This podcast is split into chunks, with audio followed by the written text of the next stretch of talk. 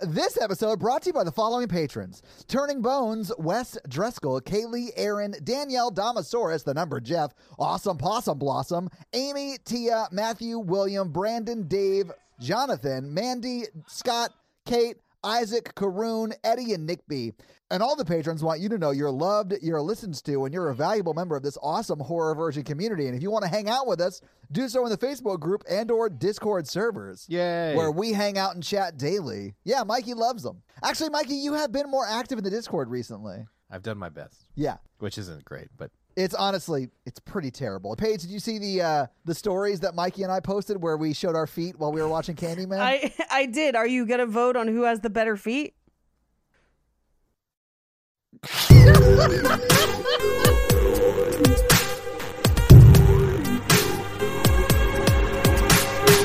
when I watched this with Jake, at a certain point, I looked over at him when it was like a really scary part of the movie. I was like, kind of, you know how like you've seen something already and you're checking to see if somebody's scared. yeah, you're watching to see someone else watch it. yeah. It's like the, the time I showed the red wedding to my mom. Exactly. And Jake just turned to me and went, Man, I want one of them coats. I was like, That's what you're getting from this?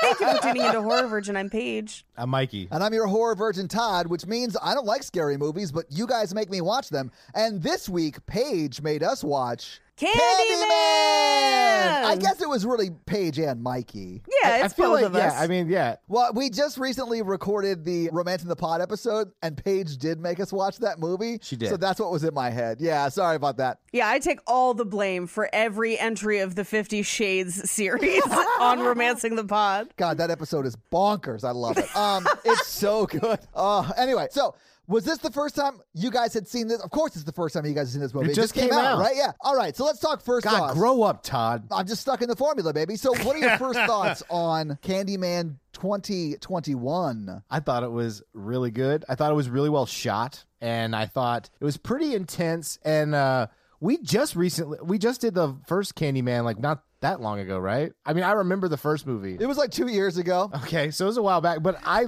really like the first Candyman. I've not seen the sequels, but this one really kept the same s- kind of vibe and style of the first one, of like just the the tension and the weird, s- I don't know, like the psychological horror of it all. Sure. And then, uh, besides the great metaphor that it sets out, I would say that it also hits on this thing that I have not publicly said I am scared of, but it's like trypophobia, where like the the little bump. Yes. Oh my God. yeah. Yes. That probably scared me more than anything else, and I know that's not great, but like it, that stuff really freaks me out. Okay. I mean, and there was a lot of that. Yeah, there's a lot of it. I thought it was well written. I thought it was well shot. I I, I thought it was pretty tense, uh, and I thought all the uh, like the connection to the first movie was really cool. Uh, yeah, Yeah. so I really liked parts of this movie, and like the stuff I hated about this movie was that it scared me. Like it really scared me. yeah, I understand. I was very scared at some points, and that's the stuff that I just I just don't like, right? But I feel like echoing a lot of what Mikey said, it's really well done, really well written. I enjoyed it a lot. I really also like the way this is directed. The performances are really good. The guy who played the main character, Yahya Abdul Mateen, this is the second thing I've seen him in, and the first time I saw him, I was like, wow, that guy's really good, and that was the uh, the trial of the Chicago Seven. Which is not an awesome movie. It's Aaron Sorkin, so if you like Aaron Sorkin, you'd probably like it. But he's really good in it. He plays Bobby Seale, if you know anything about the Chicago Seven Oh, trial. Mm-hmm. But like, he's really good in it. So when I saw him in this, I was like, oh shit, he's gonna be great, and he was. He's very good in this movie. Do you want to know who they originally uh, like? I know I'm gonna burn through fun facts here, but there's also not a ton of fun facts because it's new. Yeah, it just came out. But yeah, yeah, absolutely. Tell me. Yes. If you were gonna recast this with people acting now, who would you put in there? Uh oh man, you know who I'd like to see? Uh, Lakeith Stanfield. That's who it was. Are you serious? Whoa! Right out the bat, Wow. Right off the bat. I love Lakeith Stanfield. He's so good. We talked about him in the Get Out episode. Yeah, 'cause he's, yeah. He's doesn't have a big, big part in that, but he's so good in that, and he's also Yes. so good in Atlanta. Anyway, he's a great actor. Yeah, he turned it down to do uh, Judas and the Black Messiah. Oh, I haven't seen that yet. Okay, cool. Oh, that's, yeah, uh, whi- which no, is I saw it. It's good. so good. yeah. so I like as much as I would have loved to see Lakeith Stanfield in this. Yaya does a great job. Yeah. and I'm glad that Lakeith Stanfield got to make Judas and the Black Messiah. Is it good? Uh, I've yeah, it's really good. Okay, I'll have to It's- check it out. Is it scary or is it just like a straightforward? No, no, no, no. It's a drama. Okay, I thought it was a drama. I wasn't sure. So I, I think I'm the only one of the three of us to have seen this in theaters. Yeah, Yes. we, Mikey and I were going to go together, but because of scheduling and how long it takes to produce these episodes, Yeah, yeah, yeah. we had to record it sort of on short notice. So Mikey and I were like, "Oh, we got to watch it right after work and then record." Yep. So I saw it in theaters after I had heard from like a bunch of people. Like, and I don't know how this managed to happen. I went with friends who love horror movies, and uh, like half of our group of friends had already seen it. We were the second half to go see it. The group that saw it before us all hated this movie That's so wild to me. especially after we all saw it then we like came out of the theater and we were like that was like great though like Yeah. what i It's, don't like, understand really why good. you why you hated this movie i'm so confused So I feel like what people get lost on the Candyman franchise as a franchise. Let's talk about that. The sequels are a lot more. I feel like slasher esque. well that is exactly what it was because this is a direct sequel to the first candyman Right. And the first one is not a slasher. It is Yes. not. It's different. And I liked Yes. it. I liked it when I watched it. Yeah. and it ignores everything in the sequels. And so when I really like pressed one of my friends about it cuz I was like I need to understand how you disliked this movie because it was so good. Like help me understand what I'm missing or whatever. And his complaint was that it wasn't a slasher. And I was like, why would you reduce Candyman to a slasher? Now, mind you, I have not seen a ton of Candyman sequels. I have mostly only seen the first one and this one. And I was like, this seems like a natural progression from the first one. Yeah, I wonder if that's the delineation. Like, if you've seen all the sequels that are maybe more slasher esque, which I haven't seen, I've only seen the original one. Well, you see, the sequel, Candyman's, takes place in space, and Space Marines go down to LV 426. Yeah, I probably wouldn't like it because I've never been to space myself, so I probably just wouldn't empathize with any of those people. It takes a left turn from the first one where it was just one Candyman. But like when the Queen Candy Woman comes aboard the ship, Get your hands off my Snickers. oh, sorry. Is that not is that not what it is? Sorry. Wrong kind of candy. Werther's original. though the first one, I had not seen the first game until we did the podcast, and it was very cerebral. It is. Yeah. And I, I felt this one matched the tone and the style, and like asks different questions and some of the same questions in different ways. That really that really challenged the the viewer, I think. And uh, I thought it was I thought it was real good. I, I think I think I think Candyman like established itself as that kind of franchise, but there was a lot of sequels that were I you know just Tony Todd killing a bunch of people. But I thought it was really good with like what Candyman is quote unquote. Uh, Well, and I think that is the debate is what is Candyman, which we'll get into more as we get into this movie.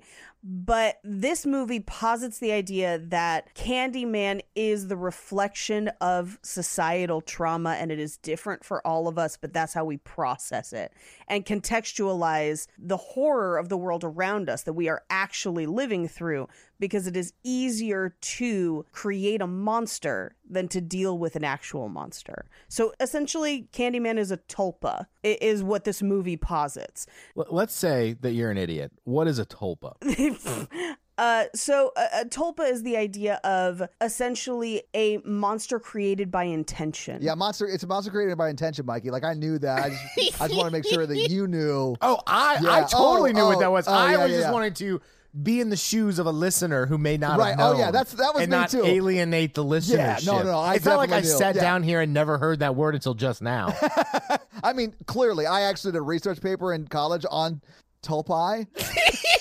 it's it's essentially this idea of a shared belief or a shared horror or a shared fear begets a reality related to that fear. It's almost like a self-fulfilling prophecy, but it's a monster. Is it like a community based one? I feel like Yeah. Candyman is specifically for that Cabini Green community, right? Cabrini Green, yeah. Cabrini Green. yeah, and a lot of people think of um, some people think of Bigfoot as a tulpa or alien abductions as a tulpa, and that's why there's such common language around them, and they seem to happen to similar people. Would you say that Johnny Bravo is a tulpa of women dating? No, I would say that that's a cartoon that was ahead of its time.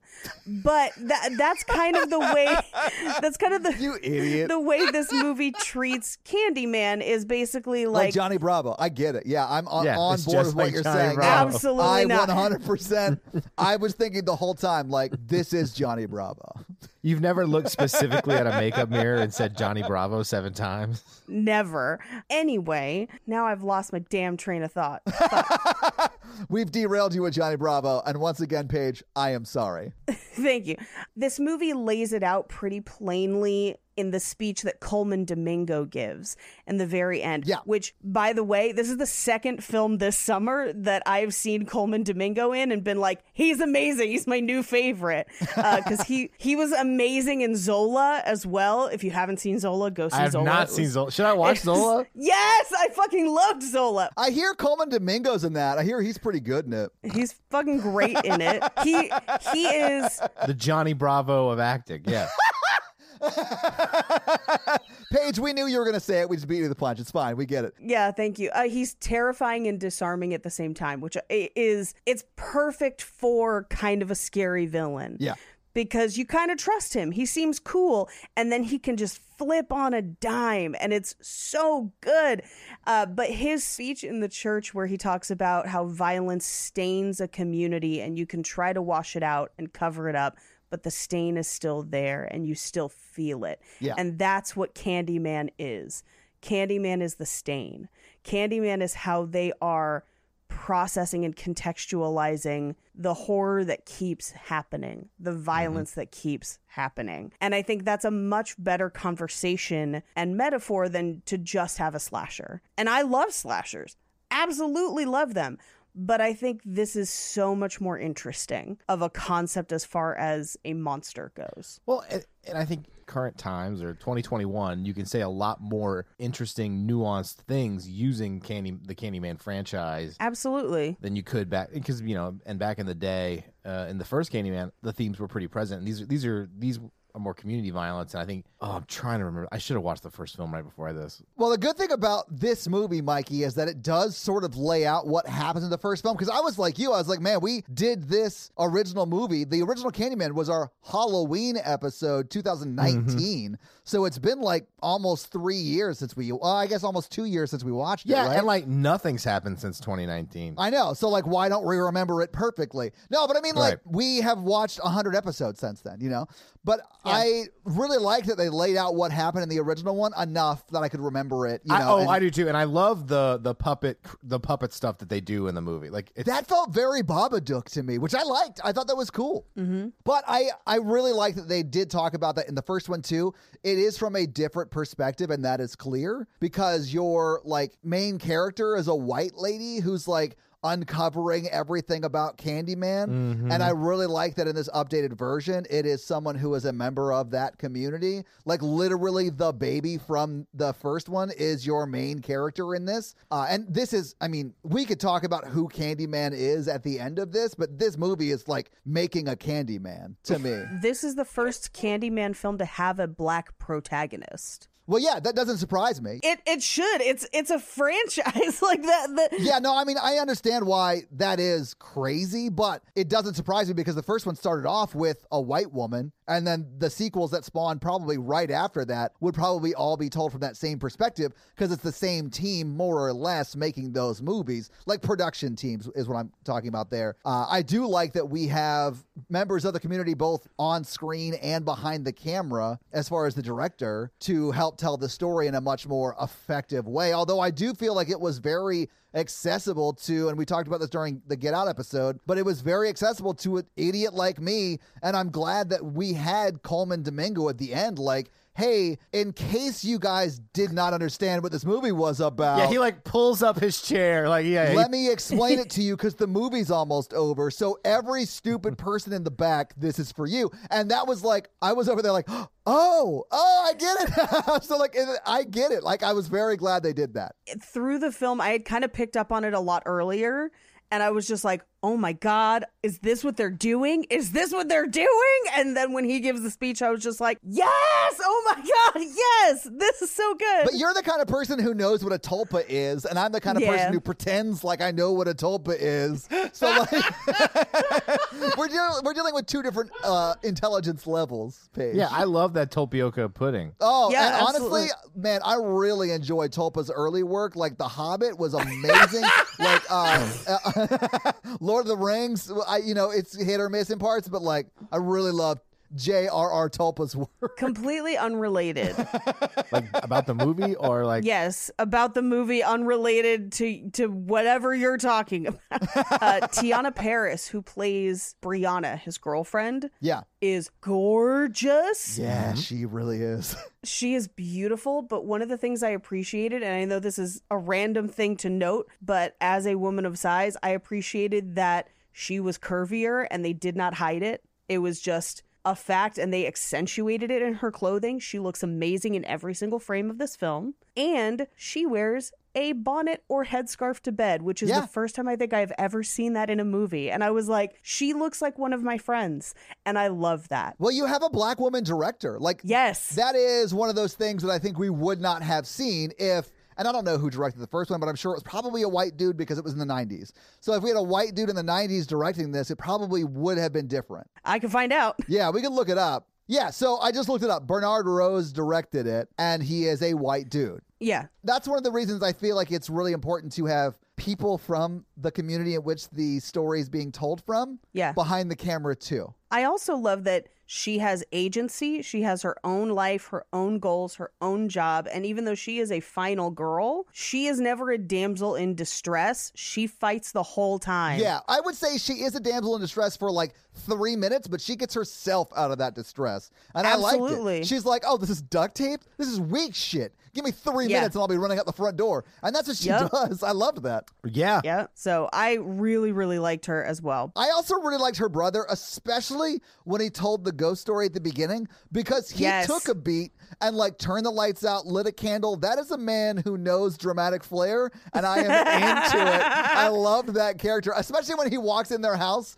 uh, at, towards the end of the movie to get all of Brianna's Yes. stuff, and he's Yes. like. We're coming in. I need you to make yourself known immediately. We're coming to get her shit. Get out. Like, that's the kind of brother everyone deserves. We are coming to get her things and we will be leaving with them, is what he says. It's just such a funny He line. was so great. I loved it so much. But yeah, let's get into the movie page, please. All right. The movie opens with the Candyman song from Willy Wonka and the Chocolate Factory, which is a very upbeat, fun, happy go lucky song. Yeah. And then the Universal logo and the MGM logo are backward. Now, I had seen this in theater, so I knew that that was supposed to I, happen. I paused it. So did my husband, uh, because we were, we were watching it at home, and I was taking notes and forgot to let him know that that was going to happen. So he's like fiddling with the TV, and he Really? like can't figure out why it's backwards. It's and the I, mirror reflection. I know, I know, Todd, and I, I, had, remember. That's so funny. Men are dumb. I paused it for a second. I was like, no, it's mirrors. And then I then I unpaused it. yeah. well, because I was like, no, Jake, it's supposed to be that way because, and he goes, oh, damn it, mirrors. And I was like, yeah. we open on a paper doll puppet show where e- essentially it's paper doll police and they're telling somebody to put their hands up and arresting somebody. Did you guys get the impression that this child here was the main character? I did. I, I- thought that was the main guy and Yeah. up until he was like, I never grew up there. And I was like, I was a different kid. Okay, got it. Oh, no, I, I immediately realized it wasn't because the timeline was wrong because this was in the 70s. Oh, that's right. No, no, no. You're right. Oh, Yeah. This must have been the guy who owned the laundromat then. Yeah, it absolutely is the guy who owned the laundromat. Sorry, I literally just watched it, so I'm still sort of processing through Yeah. Uh, it. Yeah, yeah, absolutely. Okay. Oh, that makes a lot of sense. Yeah, well, that's why when he tells the story of Candyman, that's the story he tells. Yeah. That's his Candyman. That's his touchstone. Because also remember, this is happening in the 70s. He lived there as a child before the events of the first movie. And by the time the first movie comes around, Candyman is already a local legend. Yeah, they talk about this story in the first movie. yeah. And this is why when he starts his story, he says, For me, Candyman was yeah. which is this first introduction of this is the version of this, and that there are multiple versions of this. Candyman isn't just one thing, he's the whole damn hive. That's the point of this movie. Yeah. So the little boy's playing with the puppets. His mom comes in and asks him to do the laundry. So he walks out of his apartment into the basically neighborhood laundromat, which is in one of the high rises, and he has to go down the stairs. And we get a title card that says Cabrini Green 1977. As he walks past, there is a police car parked outside one of the high rises, and they go full Terminator 2 and are like, Have you seen this man? and they're asking people. And the little boy continues on his way. He drops a sock. The police watch. And the, I got the impression that they debated whether or not to grab the sock and follow him, but they choose not to. They stay in the car, but they're close enough that they can hear him scream from the laundry room moments later. Yeah. And this is Baby Burke, right? This is young Burke. Yes. So he goes down into the laundry room and the light is on a timer. So as he's trying to get into the laundry room, the light on the timer goes out. And in the reflection of the glass door of the laundry room, we can see a hole in the wall. Okay, that by itself, I was like, oh god. Yeah. Because I remember the first Candyman, and it like he comes through the walls, or you go through the Mm-hmm. walls to his lair, if you will. Like, yeah. Oh man. Not me, man. I go through any hole. Oh, Mikey. Well, and the original Candyman, and also by extension, this Candyman, because it draws on the original, Yeah. is based on a series of real crimes. I mean, Clive, Clive Barker's story is one thing that has kind of the basis of Candyman and the backstory. But when they went to go create that first movie, they did base parts of that movie on a series of original crimes where, in very, very low rent apartments, in order for electricians and plumbers to access things in the walls without having to break down walls, they had medicine cabinets that would literally just pull in and out of the walls. Yeah. I remember. I think I remember the first episode we talked about it. We and did. someone did come through the medicine cabinet and killed somebody. Absolutely. And they actually they talk about it later in this movie just in recordings as he's listening to it and they use one of the names of the people that like survived that it happened to, which I thought was really interesting. But so this idea of somebody living in the walls is a very real fear that is based on real cases. Okay. So he opens the laundry room door and he puts the clothes into the machine and through the glass behind him we still see the hole in the wall. Man, I was all I was doing was like clocking that hole in the wall, like waiting to see anything. I was so scared. It was so creepy. And you know that lights on a timer, and they've got the Yep. Oh, I remember those lights. I hated them. Me too. I, it does such a great job of building the tension in this scene to the point where, and you're about to get to it, Paige, when that candy drops, that scared me. I was like, oh, Yo, I believe it. oh yeah. my God. I know it's terrible what happens to this guy, but what he did to this kid would have scared the hell out of any kid. You know, like that- Yeah. But that that said, I do think he is harmless. Me too. And maybe this is just because there was a guy who lived by my high school who would sit out in his driveway and wave at everyone as they were coming in and leaving high school. And he had a cognitive disability, but he would do things that would sometimes scare you. Like he'd pop up in places and like, but he was just trying to say hello. He was waving, right? Yeah. And I felt like this guy may have had sort of a cognitive disability and was like, he just knew kids like candy and he was just trying to be nice to the kids. I don't know. Uh, Yeah. and that's very much my projection, you know? there's a lot of people with developmental disabilities and also severe and persistent mental illness that are kind and want to be included in the community Yeah. and they do out of the social norms type behavior and it scares people Yeah. and they end up calling police a lot i mean that's the whole reason i have a job right is to improve responses to that whole thing Yeah. Well, and also he could also just be a nice, misunderstood, unhoused man. Yeah, absolutely. Who lives in the wall because that's the closest place he could find warmth. Yes. Yeah. Yeah. We don't know. Yeah. But he walks out after putting his clothes in the washing machine. Baby Burke does. Baby Burke does. Yeah. Oh, A piece of candy lands on the floor. It clearly came out of the wall. So scary. The light goes out in the laundry room, and in the reflection of the door, we see somebody walking out of the hole, and it looks like Candyman. Now, here's something I think is really interesting because he does have a hook as well, Yeah. but what they've done, and they do this kind of throughout this movie, we know what original Candyman looks like, and it's very, you know, tied to his late 1900s, like yeah he's got the cast iron hook and the, Yeah, he- the yes. old-timey coat and stuff like that old timey coat. And then when we see Sherman, he is dressed very similarly, but it is clearly a 1970s version Yeah. of that look, which I found really interesting. Yeah, and if you see his hook, it is literally like a grasper hook. Like there's Yeah. one part of a hook and then another part that y he could probably manipulate to like pick up things with that hand or hold things with that hand. It is not something you could slash and cut somebody with. It's very Absolutely. dull. Yes. I like that a lot too because even though he's presented as very scary, the more you look at him, the less scary he becomes. Yes. And then, of course, what happens to him is like super sad, and he had nothing to do with it. We find out, but Mm-hmm. but I really liked that. I think it ties directly into what happens to him next because young Burke screams. Yeah. The cops are close enough that they run into the building and he says, "This is where I saw the true face of fear." Or at least I'm sorry when he covers when he covers it later cuz we come back to this scene. So like Yeah. he screams, the cops run in and then we cut to the rest of the movie. But when we come back to this scene, he mentions that once he screamed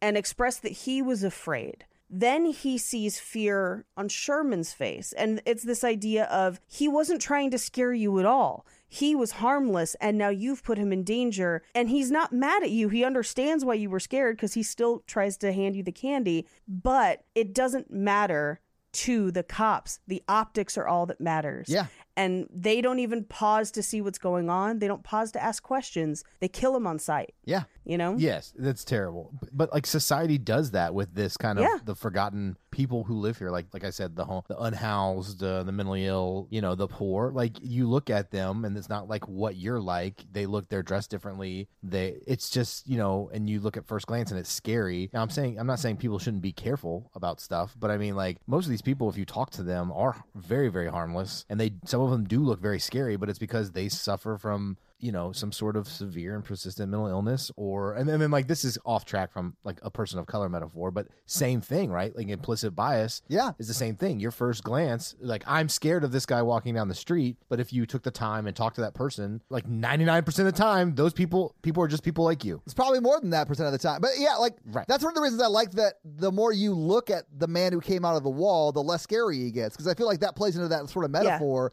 of the unknown is always scary. The more you know the unknown, the less scary it gets. And that, I Yeah. mean, that actually plays out in horror movies, like monster movies. When you actually see the monster, it gets less scary. Yeah. caveat to all that i don't care who you are where you come from what's going on if you pop out of a wall i'm running away Yeah, same. I, I mean, that's going to scare me. that's just gonna be how it is that's just how it's gonna be from now on I'm That's- also not probably going to take wall candy. Like if you come out of a wall and you want to hand me candy, it's probably going to be a no from me. Honestly, any hard candy. If I know you personally and you try and give me hard candy, that's a no from me, dog.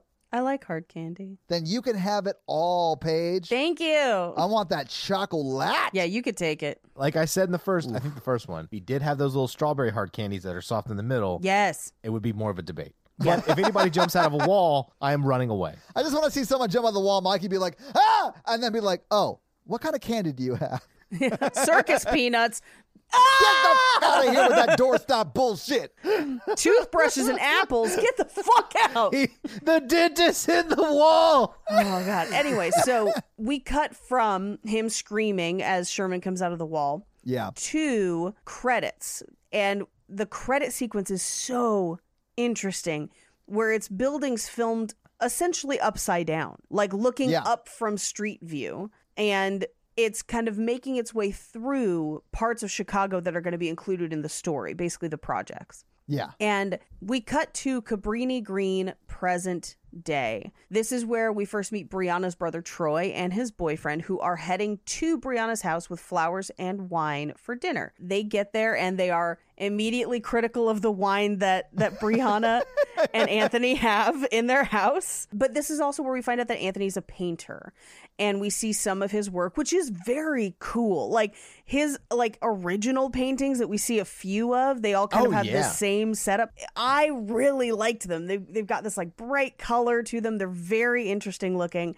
But we find out that he hasn't really been very inspired recently. Yeah, and we find out from like the art dealer or whatever, the guy who dies first. Oh, that's, yeah, later. Yeah. Yeah, we find out from him that like the paintings that he's doing are similar to the paintings he's sort of done for the past few years that are very they seemed very lynching themed. Yes, they were. You know, uh, which and, and I agree they are great, but the art dealer in a very douchey way is like, uh, this is so 2019. You need to update to 2021, baby. Yeah. I was glad when he died. I was too. He's terrible. Yeah, yeah, but you're right. That is in a few scenes. Yeah, it's a few scenes later. But so we kind of get a, a first taste of him being kind of stagnated in his creative inspiration. Yeah, he's sort of painting the same thing over and over and over in slightly different ways, but it's the same thing. Yes. But during this dinner, we get information from Troy where Troy is a realtor, but he wasn't their realtor. So there's Right. kind of some playful banter about it. But he basically says that part of the reason he wouldn't have wanted them to buy this place is because the neighborhood is haunted. Right. And Anthony was like, everywhere is haunted, which is kind of what I ascribe to, where I'm like, people die everywhere. like, literally A everywhere 100%. is haunted. Yeah. I mean, if you believe in that sort of thing, like if people die and their ghost haunts where they lived, literally everywhere would be that way. Yeah. Exactly.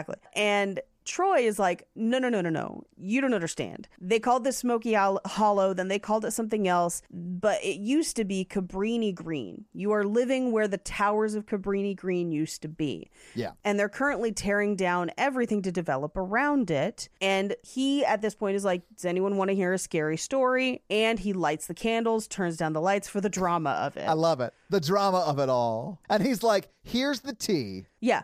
Let me recap the first Candyman for you, just in case you were unaware. And so he goes through, and I find it really, really interesting that he tells the story of Candyman from the perspective of an urban legend. Yeah. He doesn't have the insider info that we have from watching the movie. He's telling what the news would have reported, which is Yeah, well, it's so like that happens. A community trauma and like personal trauma. Like there's a, like a way to do it. Like the the, the state of the art way to treat trauma, right, is reprocess it using like E EMDR, like reprocess it with like both hemispheres of the brain, stuff like that. But there's a lot of like research into like how you deal with trauma is like a narration, like a story you tell yourself, and like you know how you tell that story. Uh, you know, research shows that that affects like how you see yourself, um, the actions you take, like you know it's kind of like switching from like a victim to survivor kind of thing like uh there's like a lot of terminology it's not my specialty in counseling or whatever but it's very very interesting and like changing someone's narrative and people retell their stories over and over again and that becomes like more integrated but It becomes the truth that they believe because they've said Exactly. it so many times, whether it actually happened that way or not, which is why the reframing is so important because if you were the victimized person, if you are able to tell the story in a way that is reframed where you were a survivor, you Mm-hmm. overcame it, then you will overcome it. I, I know a little bit about it because that's some of the stuff that I did in therapy Yeah. when my brother died. Yeah, yeah, exactly. Yeah. and I think you know this is pure speculation, but it happens on a community level. Like if they all do, beca- like these big community trauma incidents become kind of like urban legends. Like we have like a murder Kroger here, which is like an urban legend now. Of like, Yeah. there was a double homicide there like 30 years ago, but like it has stayed in the ethos or whatever. I know people who don't go to Burger Up in 12 South because the guy who started it with his wife killed himself there. Yeah. So like there's stuff like that everywhere. Every town has that sort of stuff. I mean, we we have a, a chicken chain that is delicious, but the family who owned it and started it Oh, I know this story. Yes, there was like a crazy like it's like the son of the original family took Yeah. over it and expanded it and made it big, but then he had brain cancer and ends up shooting like his mom and sister to try and wrest control of the company, but then ultimately complete suicide. And it's this crazy story. It's Zanku chicken, right? yeah, and it's just Yeah. delicious. I So want to try some of that sauce. Like when we go out there, Paige, Oh, it's so we good. gotta get some Zanku. It's so good. I'll take you to Zanku. Let's do it. All right. And I think, Mikey, sort of what you were talking about, things that play out on the micro or the macro level will also sometimes play out on the macro or micro level. Like, you know, it'll yeah, yeah. I, I just you know I'm just spitballing here. I'm trying to be like cerebral, Mikey. part of this, and we kind of find out part of it later in the movie when she talks about kind of what happened after the first movie. This idea of like, we moved away. We decided to never speak of that incident again, and somebody broke their promise and did. But Yeah. that means that the only version of it that Troy would know is the newspaper version. He didn't Yeah. Mm-hmm. grow up in Cabrini Green. And so this is what he's telling them is what he understands is, you know, her doing research on urban legends, beheading a Rottweiler, kin- like kidnapping a baby and they get the baby back. Yeah, and all of this is told from the perspective of it was Helen, right? That was her name. Yes, yeah. Uh, Helen Yeah. was doing it, and of course, if you've seen the first movie, you know it was Candyman doing that shit, right? Helen was Right. just around. Well, yeah, because Candyman took the baby because he wanted to be reborn or something in the first one, or that was going to be the next Candyman. It, it doesn't necessarily establish that in the first movie. He needs a victim is what he needs. she goes into the fire to save the baby and then sacrifices herself and kills him allegedly. Well, she becomes his victim. She takes Yeah. the place of that baby. yeah. So she sacrifices herself to save the baby, who we find out is the main character in this movie. Yeah, I mean not till much much later, but yeah. Anyway, we we cut to after dinner. Troy and his boyfriend have gone home. Anthony and Brianna are getting ready for bed, and they're kind of walking through like, okay, what's your day tomorrow? What are we doing Yeah. tomorrow? It's a Uh, very common going to bed sort of thing with the, with a spouse or you know a live-in Yeah. boyfriend or girlfriend. And as she's kind of going through, like, okay, I've got a meeting tomorrow. Uh, then we've got your mom's thing at seven. He's reading the article about her killing the Rottweiler, and he's like, damn, she really did kill the Rottweiler. Yeah. and Brianna just says, please don't creep me out in my new apartment before bed, which is fair. Yeah, man, I would be very upset if Natalie, after like talking about something scary like they had just done, like was doing other things that are tangentially related to that scary thing. As I'm trying to go to sleep, I'd be like freaking out. Oh, you mean like reading the newspaper? I mean, like reading a newspaper article about the scary thing that is the urban legend we talked about over dinner. Yeah, that would freak me out. We cut to the next day. And this is where he's talking to the art dealer Clive, Yeah. named after Clive Barker. Oh, really? Yeah. But this is where he's talking about basically you're painting the same stuff you were painting two years ago when I Yeah. gave you a solo show out of grad school. And I don't want to replace you for the summer show, but I need to see what you're putting up. And this is where Anthony's kind of spitballing, where he's like, I want to do something about the projects and white supremacy, places of neglect, maybe Cabrini Green. Well, he actually says maybe where I grew up on the South Side, and he's like, ah, that's so played out. And Yeah. then he says, well, maybe Cabrini Green, and he's like, ooh, Cabrini Green. So like, Yeah. it really is Clive who like hones him in on Cabrini Green. Well, and in a way, it's almost fate because as much as he thinks that he grew up on the South Side, we will find out he was born in Cabrini Green. and lived there for I think a year or two, right? Two years. Two years. Yeah. Yep. But I mean, of course, you wouldn't remember that. But yeah, No, of course, yeah. So we cut to later in his apartment because I got the impression that the studio was kind of like adjacent to their apartment somehow. I thought the studio was just upstairs in their apartment. Like you see him go upstairs in one shot, Mm-hmm. and then in a room up there, and then you see him painting in the next shot. So I assumed he was just going up to where that was to paint. Although I don't know for sure. I don't know for sure either. The movie doesn't really set it up. I mean, it makes the most sense that it's that because in the very next shot, we see Clive and his intern and then his girlfriend Brianna leave. Yeah. But when he and Brianna are kind of fighting, it does seem like it's maybe somewhere else. Yeah. But that's probably why she stays at Troy's house. Anyway, Clive and his intern and Brianna leave to go handle things for the show that they're working on. And on the way out of the house, Brianna tells him to remember to go to his mom's at seven. Yeah. But instead, he stays home and researches about the original story of Candyman. He then goes outside with his camera to photograph the neighborhood. He finds the old church from the first movie. I really love that reveal where he shows the newspaper clipping and then Yeah. it moves it, and it, now you see the old church. I love that.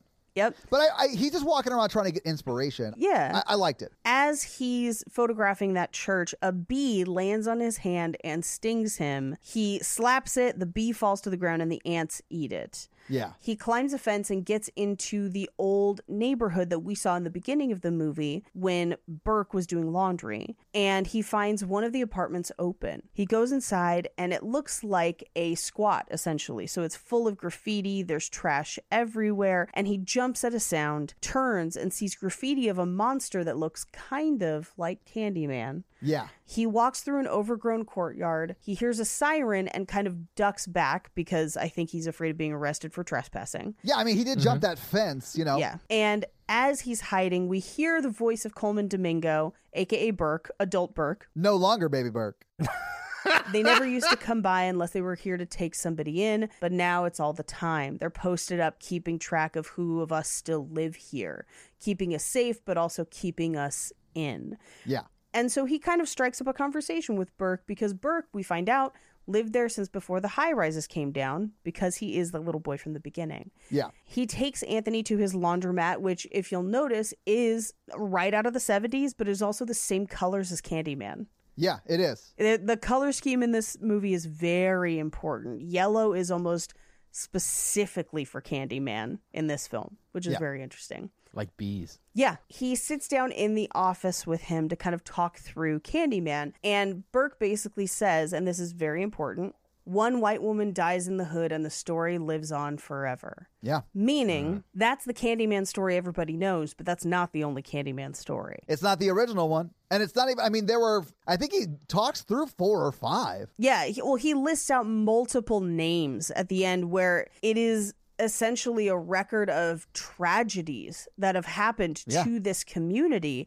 And it is all Candyman. And I think it's very important. Like when we see Anthony's art later on, and the name of the artwork is Say His Name Yeah. as he goes through listing out all of the other people who aka are Candyman, he's very meticulous and important to say their name. Their actual name. Their actual name, the thing Yeah. that happened to them. And that's very reminiscent of the people who have died at the hands of police. Say their name. I was gonna say that, and I was gonna say double relevant because of what's been going on, like the Gabby? white girl who went missing Gabby, in yeah. Wyoming, and like you've never seen that kind of media attention or footage on a missing person of color. I mean, we've talked about The Last Dead before on the podcast, but the, it plays into that, right? And it, it, it really does, not to use a metaphor that this movie uses well, but it holds the mirror up to society and shows a horrible class system that exists. Yeah. Well, and, and it's this idea of when you can sensationalize it as a monster, when it's Candyman, everyone talks about it. But no one just talks about the fact that Sherman was gunned down in a laundromat for doing nothing. No one remembers his name. They Yeah. just say Candyman. Yeah. That I think is really important to kind of note in the film as who talks about Candyman and how they talk about Candyman. And Burke is very specific to use people's names. And I think that's notable in this movie specifically. Yeah, Mm-hmm. I think you're absolutely right. It was also super interesting that her name is Brianna. And Yes, and I I do think this was already in development. It was. I looked it up. They started shooting this in September of uh, 2019, and Breonna Taylor didn't happen until I think it was March last year, March 2020. So September 29th, so like before uh, the Black Lives Matter movement and all, and all the stuff in 2020. It was before Breonna Taylor. Absolutely. Yeah. Yeah, this great. is this was supposed to be in theaters during pandemic and they held off. So, I think it is pure coincidence that her name is Brianna, but a That's amazing. a tragic coincidence. Oh, Uh, yeah. yeah. No, absolutely. When I heard them say her name was Brianna and then that say my name or say his name was a thing, I was like, well, that sounds a lot like like the protests around Breonna Taylor. all, all mo- multiple protests. Well, yeah, yeah, yeah. It's a rallying cry. because it was a rallying cry before Breonna Taylor, because this has been Mm-hmm. Yeah. happening for a long ass time. It was the rallying cry for Sandra Bland, and even before that, you know, so like it's Mm-hmm. the same as Candyman. It continues to happen, it always happens. It's this constant cycle of violence, and how do you cope with that? Yeah. I mean, this has been going on since America has been a thing. And before that, because, you Yeah. know, Before that, yeah. what up, UK? But like the Watts riot in the '60s started with uh, police brutality. Like it's been going on forever. Yes, and but I think that's how this movie is kind of framing it through this lens. So in this scene, as Burke is telling him about his experience with Candyman, this is where he starts out with, "For me, Candyman was Sherman Fields," and he gives us the whole backstory of he used to hand out candy to kids, and then somebody found a razor blade in a white girl's candy. And Yeah. specifically, a white girl's candy. Yeah. She doesn't necessarily live in the projects, but because it's a white girl's candy, now we're upset. And the police came looking for Sherman, and he had disappeared into the walls. And we find out that when Burke screamed in the laundry room, he then is not afraid after, but the cops, it's too late. The cops respond, and he says, That's when I saw the true face of fear. And Sherman still offers him a piece of candy and he takes it. But as he goes to walk up the stairs, he hears the cops. And when he's telling the story, he describes it as, I heard the swarm. Yeah, And I think it's really interesting that multiple times through the movie, the sounds of sirens and police are referred to as the swarm. well, it's Burke that says that. I mean, at the very end, he says, "Here comes the swarm," and Yep. he's talking about the police, not the bees. Yeah, exactly. I thought that that was an awesome like allegory to the bees that are all around Candyman. yes. hmm Ugh. And he witnesses the police kill Sherman on the spot. So if you want to think of the reality of being this young boy, that's incredibly traumatizing. Oh yeah, I mean, imagine how much you'd blame yourself for that. so much and and to be honest i really we don't get into burke's story all that much I think he does. I think that's part of why he kind of loses it at the end because he's been blaming himself for years. Paige, I think he hundred lost it a percent. long time ago. Yeah. And he has been deep in the Candyman lore, and that's how he knows how to make a Candyman, more or less. Yeah, yeah. And that's why he is the one at the end who cuts off the arm and puts the hook in and all that stuff. Yeah. But I mean, it's not his fault. Like, he did not Right. make the cops shoot that man. But like, I definitely understand because like Survivor's Guilt that I've dealt with, like that would be where you go with that. You would blame yourself for that incorrectly, but you would. yeah. I find that a lot of people, when it comes to experiencing, witnessing, being a part of trauma in any way, even a, a victim, anything, people like to make sense of it. Yeah. You know, in their minds. Uh, Part of that creating that narrative. And a lot of the ways that people have to only make sense of it is if it's their fault. You know, tragedy isn't logical. Yeah. It's not A, B to C. Uh, but people like to tell that narrative, make that story to themselves because then the world makes more sense. But then you're the bad guy, right? Right. like I, sh- I should have stopped you know my brother from driving or we should have went somewhere else or i should have never have game there or i shouldn't have screamed you know because it killed this man and that's how people put trauma together in their minds and it you know really hurts everything about a person and, and affects their actions from there on out Yeah. And as the police are killing Sherman, we do see a single bee on the door trying to get out. Yeah. And Burke continues with the story. What shows up a couple weeks later? More razor blades and more candy. Sherman was innocent. They never even stopped to ask him about it or check the candy or talk to him. But he says that wasn't the last we saw of him. And this is where we cut to Anthony painting. We will find out later what happened and where they saw Candyman again, slightly later in the movie when Burke kind of tells more of the story. But for now, Anthony's off to the races and he's painting with Sherman as his inspiration. And we see his brushstroke move across the paper, which is a very significant shot because it is replicated later Yeah. and I'll talk about it when it comes up. He's completely forgotten to go see his mom at seven. Well, he's just lost in creating the art. Like, Yeah. I have been so lost in something that I lost all track of time and been like, oh shit, I'm late for whatever, right? Yeah, that, That absolutely. happens all the time. Yeah. Yeah. Uh, so Brianna comes home and is basically like, hey, you forgot your mom's thing. And she is complaining that I stop you from calling her, and that's not true. So please call her. Please handle that. Yeah. cool, cool. But I need to show you this new painting I made. Yeah. and he shows her the painting about Sherman. And I think what she says is really, really interesting and valuable, where she just says, This is very literal. There's not much for the viewer to interpret. It's not symbolism of violence, it is violence depicted as violence. And it is Yeah. It's a picture of violence. Yeah. and it is painful. And he basically says, This is my starting point. I know exactly what I'm meant to be doing right now. And she says, Okay, great. I'm happy for you. And then he introduces the idea of the summoning ritual. Yeah. Because as he's been digging into Candyman, he found out about saying his name into mirrors. And he's asking her if she should. And she says, No, like we should not do this. i like how everybody is pretty much like let's not do this yeah, let's not. I don't believe in any of that supernatural shit, but like I still would not do this. Yeah, Like, absolutely You not. don't fuck with it just in case. Yeah, and he's trying to summon in their reflected windows. Yeah. And he does say it five times, but I do think it's very important to note that she does not say it during this scene, Right. which is why later, as he is essentially haunted by Candyman from this moment forward, she is not. Not until the end when she then says it herself. Well, I think she uses it as a tool at the end, and we can Yeah. talk about that when we get there. But yeah. And and I was super happy. Um, Me too. but yeah.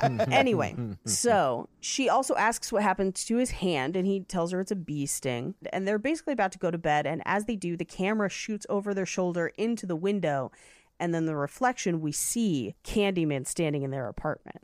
yeah. We cut to the gallery opening and we follow a young girl walking through part of the exhibit with her backpack, and she has a handout from the gallery. But it's like a handout about specifically his exhibit, the say say his name exhibit. Right. I didn't read all the text that was on it, but at the bottom it says say the name into the mirror five times. Right. which you thought you think would be at the beginning of the paper No, you want to tell the story before you have them because Yeah. if it's at the beginning they wouldn't know what they were doing. yeah. i hated the scene because everyone talks a bunch of shit about his exhibit and i thought his exhibit looked really cool His exhibit was Yeah. badass, man. I thought it was awesome. the fact that you could like open the mirror and look dog. Like, Yeah, and it's like back there. Yeah. And it looks like a medicine cabinet. Like I really like it. yes, I really liked it Yeah. a And lot. And people were like, "This is shitty," and I was like, "Oh, art world, God." Oh, I know. It's pretty much propped up by money launderers. Like, get over yourselves. this is where he talks to the art critic. Why can't podcasting do that, y'all? If y'all want to laundry money, come to come at us. oh God, D- come at Mikey specifically. Don't Oh. wait, don't hit me up with that shit. wait, that's eliciting a felony. Uh, don't do that. Nailed it. D- nailed it. anyway, this is also where he interacts with the art critic. Which apparently is a no-no. I did not realize that that was a no-no at art galleries because I didn't either. Is that a no no? Uh, apparently because in the movie Clive is like, oh, he's over there annoying the art critic. well, I think they argue that he's hogging her, that like none of the other artists are getting to talk to her. But then when he's talking to her, he also says, and I'm over here like an asshole, feeling like I, like I have to explain my artwork to people. Yeah. So apparently that's a no-no. I don't know. No, I think it's just that he's hogging because he then says it speaks for itself, and she's just like, yeah, it does, but also it's basic AF is essentially what she says. She's like, yeah, I get it. She's like, "This is the pumpkin spice latte of community trauma expression." In that it is delicious and it is a celebration of fall. I do feel like she does sort of understand the at least gentrification aspect of it. Except that she then goes into like, you know, artists are the real gentrifiers. yeah, right. I was like, "Whoa!" Yeah, and I was like, "Wha- what a bad take. This is not great. And I do love that he comes back at her about it later. Not until yeah, not until he's at our apartment. I do think that that is a very easy thing to say, especially from a white perspective, because you can point to things like Greenwich Village and stuff like that. And there is some truth to like because rents are cheap and artists don't make a lot of money, they usually live in those areas, and those areas over time do become gentrified because they're cheap, and developers come in and like s- buy up all this area and like kick the people out that live there so they can sell it for more. It's just a incorrect it's a reductive way to think about it. It Yes. doesn't look at the whole of the system that causes Right. the issue. Which I think was kind of a statement on the first movie. Because, like, the first movie, I think, is more about gentrification, less overtly about community violence. And, like, God, I sound so pretentious. I love it.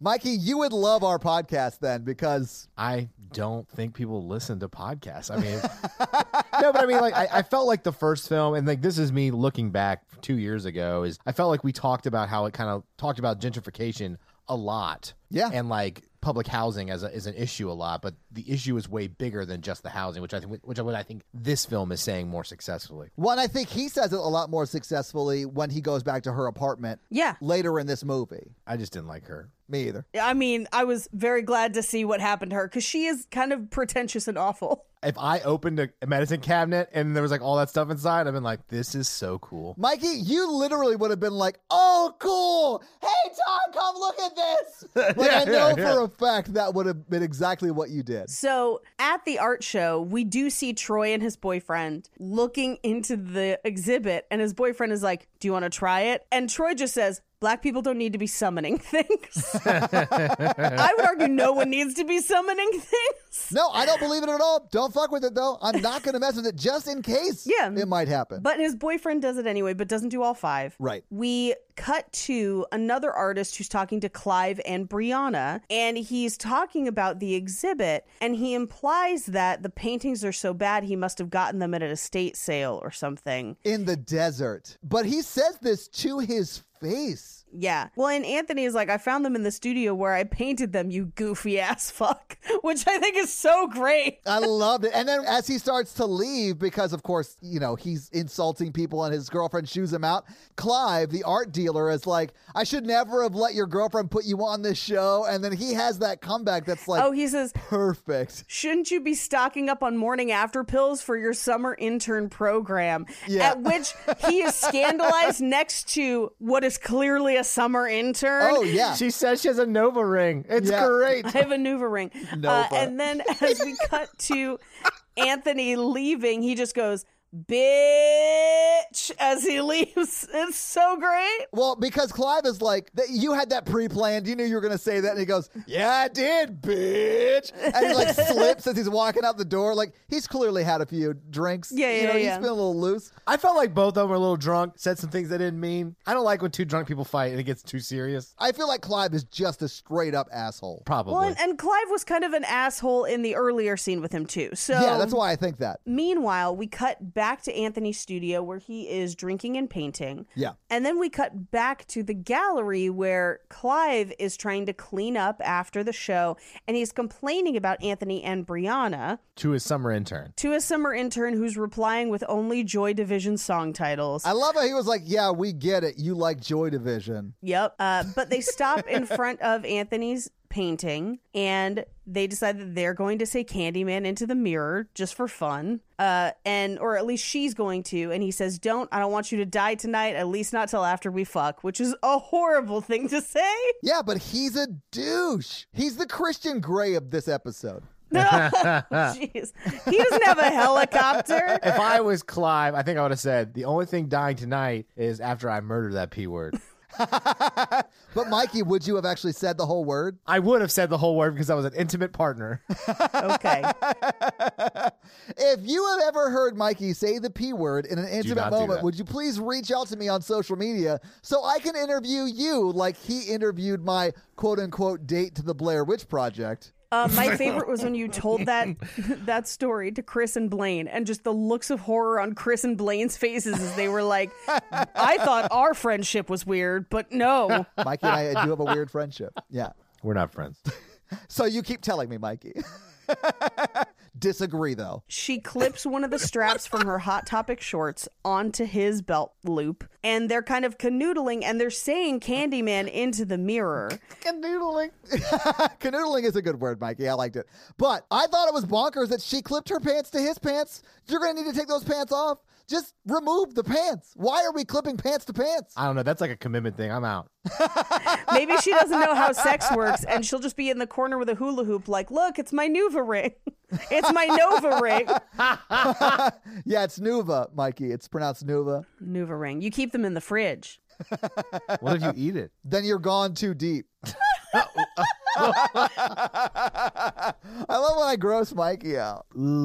Anyway, the bee that we're kind of seeing in the shot is on the wrong side of the mirror. So we cut to Anthony's studio and he sees a bee and he goes to touch it and it is on the wrong side of the mirror. Yeah. But he's drinking, so he doesn't think anything of it. Right, and he's also not where they are. Like the Right. reason he sees that bee is because a murder is happening, but it's Yeah. not in the room he's in. He's seeing it through the reflection, which I thought was really, really cool and really, really cool foreshadowing and great foreshadowing of what is about to happen in the murder. And he's just drawing eyes. Yes. As if he could see, but he can't, which is really interesting. We cut back to the gallery, and the intern's the first to go. Her throat gets sliced, blood spurts everywhere. I, I love Clive's reaction to this because he's like, "Is this, this real? real? like, what is happening right now?" That's probably how I would react because of you know her saying Candyman five times. I was like, "Is this some really fucked up prank my friend Mikey told you to pull on me? this is not appropriate." Right. And he, as he's kind of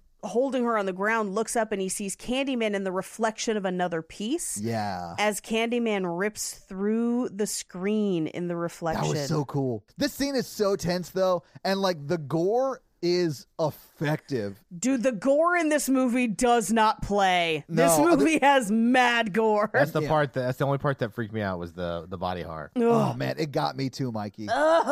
So he tries to unclip his pants from her pants gotta go. Gotta move fast. Gotta move faster. I love. I loved that. and he finally gets it unclipped and runs, but the doors are locked.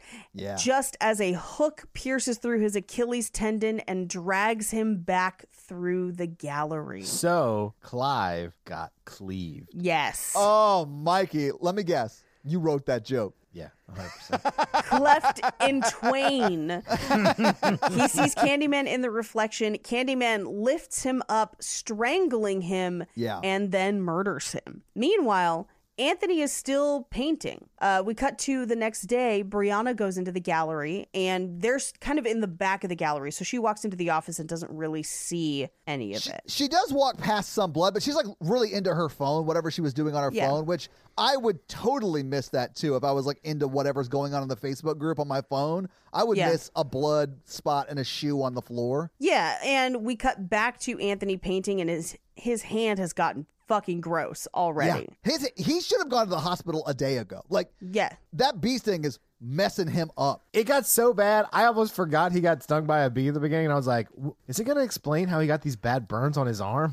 like, I forgot that it had grown from the bee sting. I was like, no, no, no. He got stung by a bee and it's going everywhere. I hated it. But it does react like a burn, which I thought was super interesting because of the way Candyman and like the bonfire at Cabrini Yeah, Green yeah, yeah. was sort of in the mix. I, I like that it looked like a burn. But then towards the end, when it's it's the trypophobia nightmare, it, Oh, yeah. it's it's like a honeycomb. Yes, it does sort of become a Hated it. honeycomb. Yeah, that does not bother me as much as it bothers you, and I wonder if that is partially why you don't like spiders and why they don't really bother me as much. it's something about bugs growing in your skin. Oh yeah. like oh bot god. flies and shit Duh. like that. Uh, Duh. I don't like that. I don't like that, but also for spiders, for me, it's the legs. I have a specific fear of spiders yeah. dropping down onto me. Okay, Yeah, the only time I want eight legs dropping down onto me, is when there's four women attached. hundred percent. Fucking knew it. Mikey. Conjoined the result of an evil experiment, the spider women. Four women, one vagina. How many mouths? Four. Well, okay then. You still only got one dick, so it doesn't matter. I want the rest of you to sing while I do this. Four part harmony. Three part harmony. Sorry. Don't you want me, baby?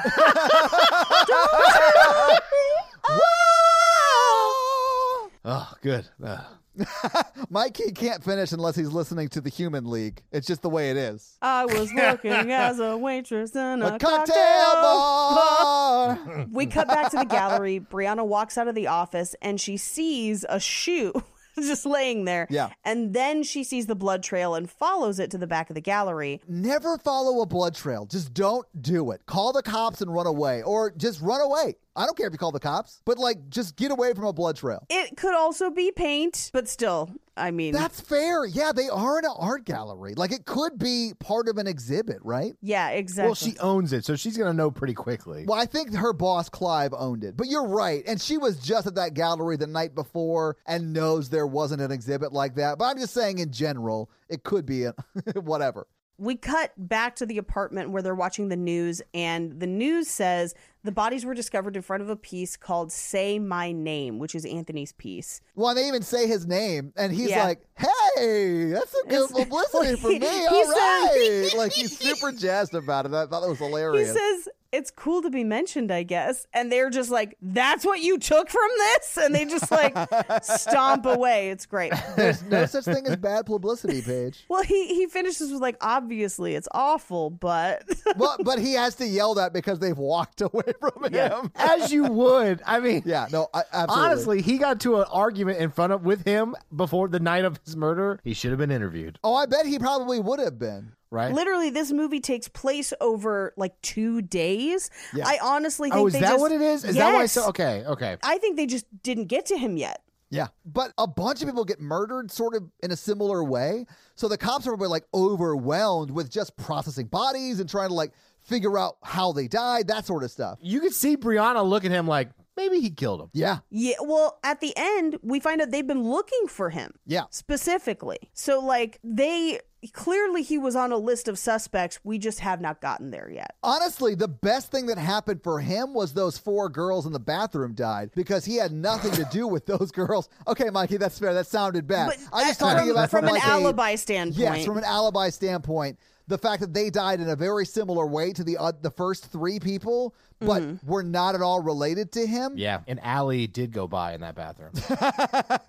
yeah, and her three friends. so we cut to a dream sequence where Brianna is essentially flashing back and forth between the gallery and finding the bodies Yeah. and her father's studio where he's sitting in the window again dressed like Candyman because Yes. this is her Candyman. Yeah. And he says, I bet you didn't know your daddy could fly. Did you? And then he jumps out the window. Yeah. And she wakes up, clearly a nightmare. Anthony is gone, and she sees Candyman in the mirror and the doorway. Now, it's not Sherman. She does not see Sherman. It looks more like her father. It's Yeah. not exact because, again, that's her Candyman. That is her version of it. right. Yeah. Which is why I love at the end of this movie, we get Tony Todd as Candyman because that is our version of Candyman if you've seen the original Candyman. Right. Like, I love that that's really the only time you ever see him. Right. So she wakes up again because it's a dream within a dream. Yeah. And Anthony's still gone, but she sees him in the bathroom just staring into the mirror. And she calls his name. He wakes up and he says, I had a bad dream. And she said, Me too. What was it? And he's like, What? And ends up just kind of ushering her back out of the bathroom.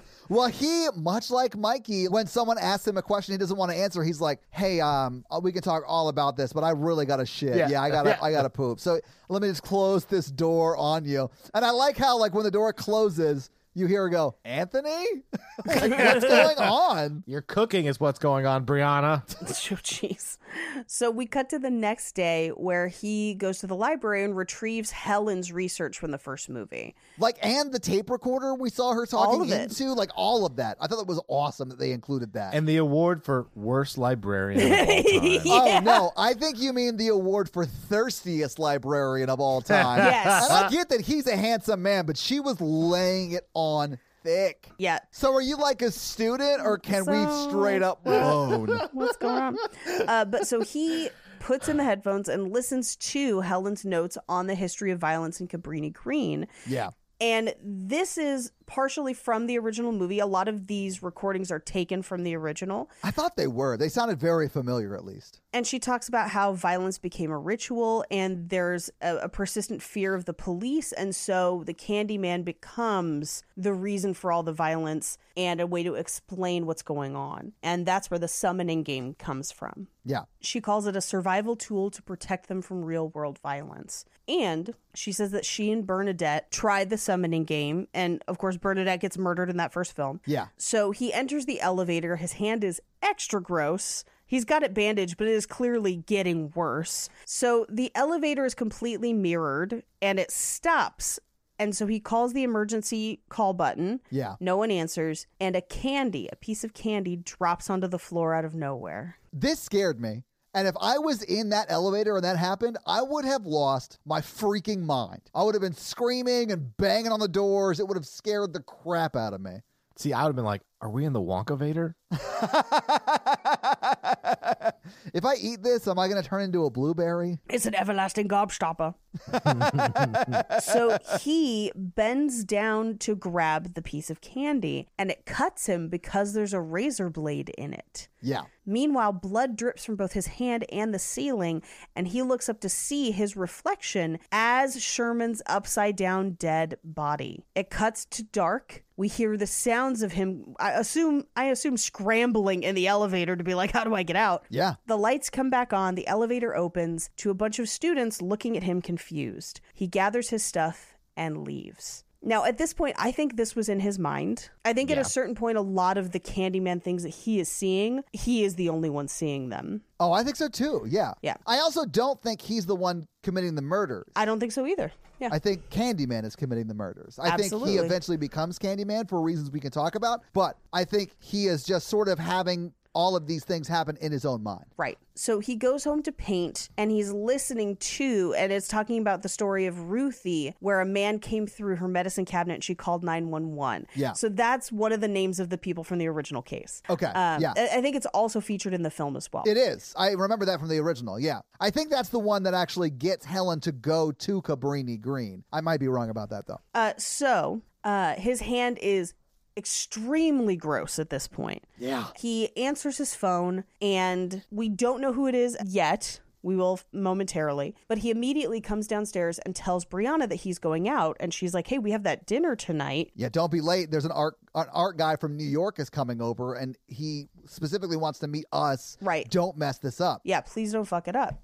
Which I like when a significant other like really set the term of the importance level of not fucking things up at the time. You know? Like ahead of time, like, hey, this is going on. Please don't screw it up. instead of just. Uh-huh. Like this is ultra important. I mean, if something's ultra important, you should tell people ahead of time. From a narrative standpoint, when I'm watching a movie, I do like when one character explains the stakes of something because then I know if it's important that that person be there or not. So yeah, I sort of agree. So we cut to he goes to the art critic's house. Yeah, the art critic from the show that was sort of a douche to him. Yeah, and she has changed her tune where now she's kind of into the art and wants to talk to him about it because she's fickle like the wind. Well, because it's been on the news and people are talking about it. So now, of course, she saw the genius all along. Right. Because art criticry is made up on the spot. Exactly. It is a front for money laundering and pretentious people. I want to be an art critic. Mikey, take this the wrong way. You'd be great at it.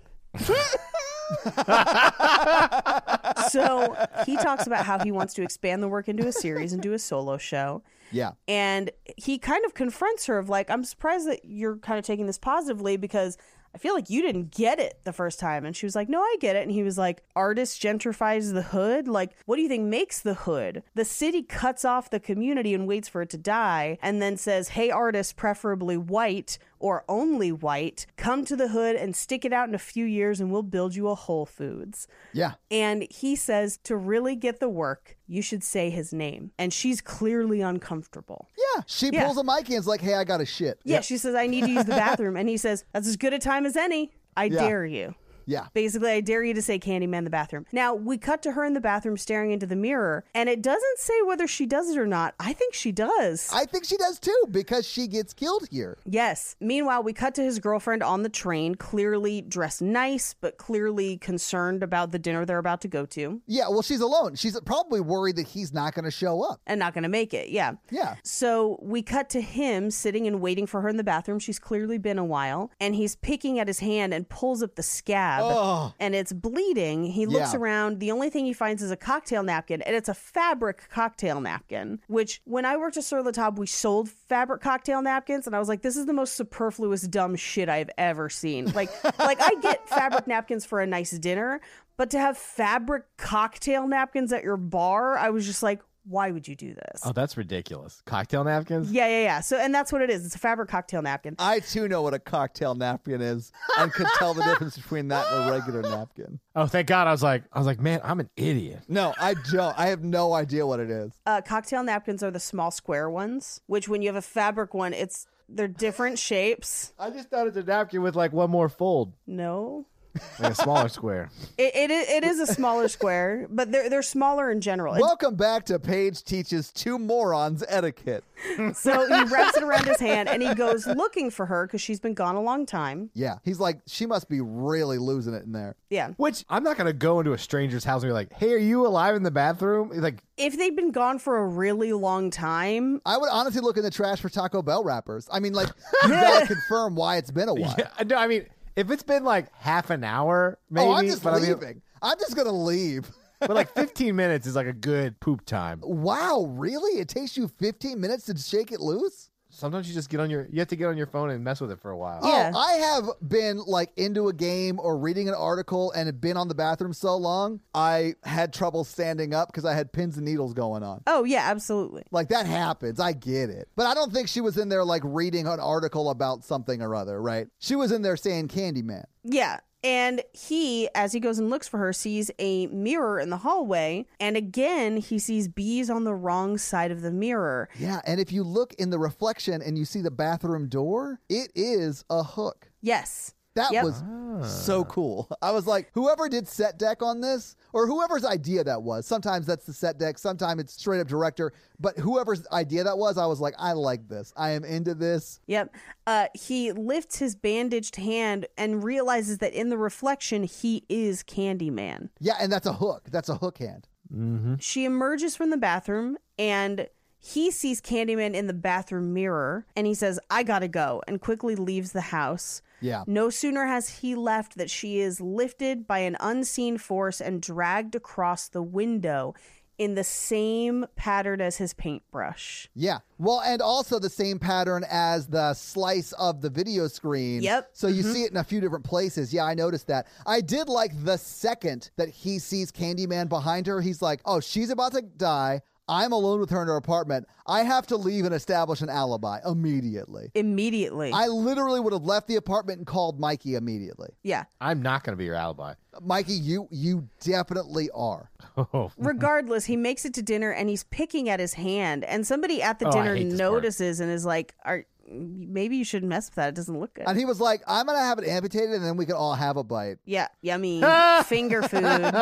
finger foods. Yes. Gross. Uh, I can't believe both of you guys revealed yourself as fine young cannibals last episode. Just late, latent cannibals. What's his name again? Army Hammer. No, the, the, the main character, Oh, the main character Anthony. Anthony. Anthony. Paige, Yeah. s- that was so I, well I done. legitimately thought you were asking. All right, everybody loves Anyway. fried Anthony fingers as a good appetizer. Ugh, I'm out. Call me Tony Fingers. but what if you, Todd, dipped them in old old Charlie's honey mustard? No, gross. I'm not going to eat people meat unless, like Paige said with her style of cannibalism, was if I have to to survive. Like, I would do that. That makes sense to me. But if I'm just like, hey, I have to have my leg amputated for whatever reason, I'm not going to eat it. No, I'm not doing that. I mean, if you're not going to use No, it, it's not like they could Paige! put that leg on a different person. No, that is gross. But limb is not good meat unless you have to eat it. Ugh, Paige's over here eating ass. You know what I'm saying? Got them cheeks. A rump roast, my friend. Yeah. A Boston butt. A little bit of pork butt And honestly, guys, if you're into it, eat ass. with a fork. Manners. Smoke it all day. So during this dinner, we find out that Brianna, his girlfriend, is actually a very accomplished curator, and she is in demand for museum shows and to connect with some of these higher profile art people. yes. And this guy came from New York to this small town and was like, I never come to this quaint city. Do you guys even have shellfish? I don't know. I did think that was really funny because I do think that's the way people in New York look at Chicago. I laughed so fucking hard throughout the whole He's like, I never get out this way to this quaint town. And I'm like, me either. Chicago. I love Chicago. It's a beautiful, architecturally significant area. That- I love it that's a true. lot. It's very beautiful. And a lot of that architecture is on display in this movie. Yep. You know what's missing from this movie though? Pizza casseroles. And Garrett's popcorn. Garrett's popcorn is amazing. It literally is one of my favorite reasons to go to Chicago. Is the popcorn? Oh, the popcorn's great. Is it even fresh though? They don't have a- an ocean. It's not popcorn shrimp, Paige. They don't even have cornfields close to Chicago. But Paige, I did get the vibe that she was an up and coming curator, sure, but they were interested in her because the art that they showed was involved in a double murder and it was Yep. all over the news and they were trying to take advantage of that. And we get what I think is evidence of that when she goes to their museum later on. Yes, absolutely. But we can talk about that then. I just didn't like when they tried to rename Anthony and his murder art A- Anksky. Anksky. Anksky. God. d- Are you trying to combine Anthony and Banksy? Van Gogh, fuck yourself. I wish I could cut my ears off so I didn't have to hear that joke. we did got to get back to this. Nope. Okay. uh, so while they're at the table, they all get a text that that art critic was found dead, and her husband is a suspect because he found the body. And I do love that he immediately is like, I gotta go. Which I would assume that you murdered that person. Like, if I was in a Absolutely. dinner with all of my friends and they were like, hey, this person who we also know who didn't like something that you did creatively just showed up murdered. And then I was like, oh shit, oh, I gotta go. I gotta get out of here. You would 100% be like, oh, Todd straight up murdered that person. Uh, I had a very, I mean, not that I murdered this person, but when I was in Sure, sure, Paige. We believe you. Wanger, wanger. Re- mm-hmm. recently, uh, a group of comedians tragically died from ingesting fentanyl. Oh, Jesus. and I was at a show when they found the bodies, Oh, and we were all no. sitting around the table in the green room, and it was this exact thing of like everyone's phones buzzed, and everyone just kind of picked them up, and we're like, "Oh no!" But you're realizing everyone's getting the same text at the same time. It was Yeah. very odd. This is Yeah. why the Sackler family should spend the rest of their lives in jail. This is why if you're going to do drugs, test your drugs. Just saying. Yeah, don't fuck with fentanyl. It'll kill you. it will kill you. It's not just in heroin. It's also in pills you buy off the street and everything else. No, it and is. marijuana. Well, thi- Yeah. in this particular case, it was cocaine. Yeah, get it all tested. They're cutting it and everything. Meanwhile, Anthony leaves the dinner and goes to the laundromat. And this is where he has the conversation with Burke of like, what is happening? Yeah. And this is where Burke says, Candyman is the whole damn hive. Yeah. And he lists off multiple people that uh, ostensibly within the story are Candyman. And they are people who've been murdered by the police in Cabrini Green. And we do get a flash of the work that Anthony's been doing where he has been painting these people. And I do think, as horrifying as those paintings are, because they are meant to be unsettling, Yeah. they're very cool looking. They are. Yeah, they're yeah, they're, They're good paintings. But Brianna comes home and finds his work in the studio. and it makes her angsty. Oh, wow. Mikey, you really are trying to make sure I have that Banksy joke in the podcast. You keep referencing it, which I don't know why you'd want me to include a joke that did not land. But listen, I'll do it for you, Mikey. For you, I'll keep it in. Bad jokes set up better jokes. I mean, if you want to frame it that way, sure. But That's how I reframe him. anyway, as as Burke is talking to him, he lists out the multiple Candyman and he tells him about the Tony Todd version of Candyman from the 1890s, Yeah. which is the story from the first movie. And again, we get the cool puppet motif, which I think I really like whenever they use it in Yeah. this movie. Burke touches on something really interesting in this conversation where he says they love what we make, but not us. Yeah. Talking about how OG Candyman, air quotes, was an artist. Um, and again, it's the story that we've heard in the previous Candyman. He is hired to paint a white woman. They fall in love. She gets pregnant. Her dad hunts him down and tortures and kills him, including cutting off his painting hand and replacing it with a hook. Yeah. But he, as he finishes telling the story, he says, A story like that, pain like that, lasts forever. That's Candyman. And he says, So Candyman's real? And he says, Well, they were all real people. Candyman is how we deal with the fact that these things happen and continue to happen.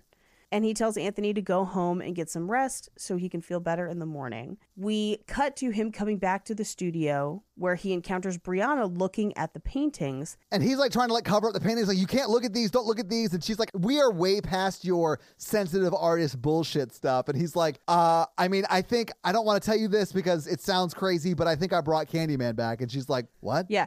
He does also mention Burke from the laundromat. And Yes. basically, like, Burke from the laundromat told me about it. And she's like, What are you talking about? Candyman isn't real. I'll show you. And she starts to summon him in the mirror. And Anthony shatters all the mirrors in the studio, which obviously scares her. It would scare me. Any sort of outburst of violence when someone's acting erratically is super scary. Yes. Yeah. And, like, think about the amount of bad luck he has.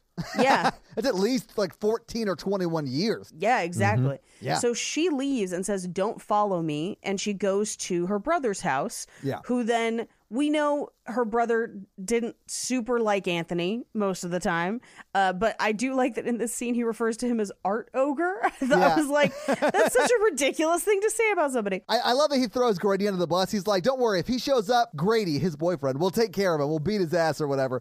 Grady is shorter than he is, right? Right, And right.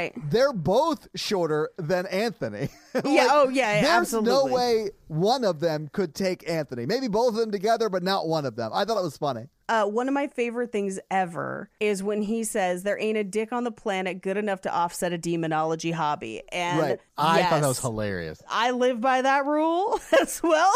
Like, yes. Brady goes to bed. And so Troy and Brianna have a chance to talk about the fact that their mom wants to close out the storage unit. So they have to f- figure out what they're going to do with her dad's paintings. And Troy kind of wants to do a show of those paintings. And she doesn't want them in her house. She doesn't want to interact with them at all. And she says, I'm not doing a show of the thing that killed him. Yeah. And so we find that this is like a, a thing for her. This is her Candyman. This is her battle she's got. And Troy says to her, You can stay as long as you want, as long as you don't summon Candyman. Yeah. We and, and she says, Who would do that? Interesting thing about that scene between the two of them, they say Candyman five times. Do they really? Yeah, I was counting because I was afraid he was going to show up. Like that's how nervous this movie made me. I was legitimately trying to like predict when he was going to show up because it like calms me down a little bit. And I was like, okay, he said it three times, she said it twice. I'm literally like trying to figure out where he's going to pop up. But because what they didn't say it together five times, like Yes. neither of them said it five times, he doesn't show up. But in the scene, it's said five times. Right, because as we find out in the next scene where we cut to that high school bathroom, Yeah, we learn the rules a little bit more. we yeah. learn the rules a little bit more where collectively they say it five times and Yeah. they have to say it together five times. And I do like that they get through three of them and one girl is like, not today, and leaves. And you well, know because what? the windows o- blow open or whatever, Yep. and she's like, "Not today, Satan!" And Yep, she like and- runs out. I love that. and she fucking lives. So good for Yeah, her. That would have been me. And as they're saying one of the last ones, Trina comes in, who's another student. Yeah. And she clearly, I think, is bullied because they treat her pretty badly. I think she has just been bullied because she seems like she's being affected by something. Yeah. Although she's new in the scene, so we have no idea what's going on. But she like puts her headphones on and is in the bathroom, but not using the bathroom. I, I felt like she had just been bullied and she went in there to hide out. Yeah. And they kind of mess with her a little bit too. But as they go to leave the bathroom, they realize that they can't get out of the bathroom. Right. The four girls that remain that said Candyman five times. Yeah. Right. One of them has a compact mirror and she notices bees in her reflection. Another one of them forgot their vape. And so they run over, and the girl with the compact mirror is like, I don't think you should. Too late. They duck under the stalls to kind of look over by the sink, and it's literally the vape and then sheets of blood. Oh, it's so much blood. Well, vaping is bad for you. It is. I don't know if they're going to put that on like little vape cartridges, but maybe Mm-hmm, they could. Like, you know, smoking has a higher risk of encountering Candyman. Um, anyway, the girl who was holding the compact gets killed, drops the compact, and in the mirror of the compact, we see Candyman floating and killing the other girls. Yeah, I did. The floating thing was new, at least for me, because I don't think he does that in the first movie. And man, I thought that was a cool inclusion, but scary. I think he does float a little bit. I think, Okay. like, towards the end, I think he floats a little bit. I didn't remember that if he does. And you may Eh, Yeah. be right. It's been two years since I've seen it. But man, I thought that was cool, but freaky imagery. Because as you say, Paige, you don't fuck with anything that don't floats. fuck with anything that floats. Well, you know what they say about Candyman is that he flies like a butterfly. Stings like a Stings bee. like a bee. Floats like a butterfly. Stings like a bee. Uh-huh. Stings like a Ah, bee. motherfucker. so we cut to Anthony's studio. He wakes up and he has glass shards from the mirror in his hand. Yeah. And his whole arm is busted. Yeah. And this is where his fingernail comes off. Oh. I hated Oh, this. I was like shaking. Ah, it's so gross. I hated this so much. So, meanwhile, we cut to the museum where his girlfriend Brianna is talking to the curator. Yeah. And they're complimenting her, talking about her curation style. And then they shift it to, like, okay, cool, but what about those murder paintings? Essentially. Yeah. we cut to Anthony in the hospital, where on the news we hear about the mass murder at Golan College Prep, which is where the girls were. But we also find out that Say My Name was written in victims' blood on the wall. Yeah. And they were just like, we think it's Destiny's Child related. The Destiny's Child murders. Turns out that if no one was around her, she did not say I love you. And she was in fact running game. It's Yeah. real hard to make jokes about this movie. but you found a way, Mikey, and for that I thank you. the nurse comes in and has Anthony's file and says, "Oh, I, I see that you were born here, born here in this hospital." And he's like, "No, I was born on the south side." And she's like, "No, I- like we have your birth certificate. It says right here." Yeah. Uh, but we need to admit you immediately. And he walks out of the hospital, so he dodges. He doesn't let them admit him. Right. See, if he would have got his Candyman itis treated, none of this would have happened.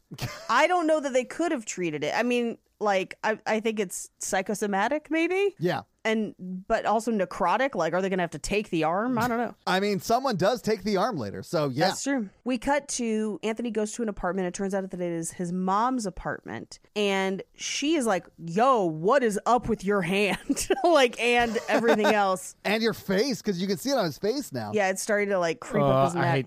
Yeah. But this is where we get his real origin story. And Right. she confirms that he was the baby that Helen saved out of the bonfire. and that he was born in Cabrini and lived there the first two years. Yeah. But this is also, you'll notice he says Candyman, and she's like, we don't say his name. Oh, I loved it. She was like, shh.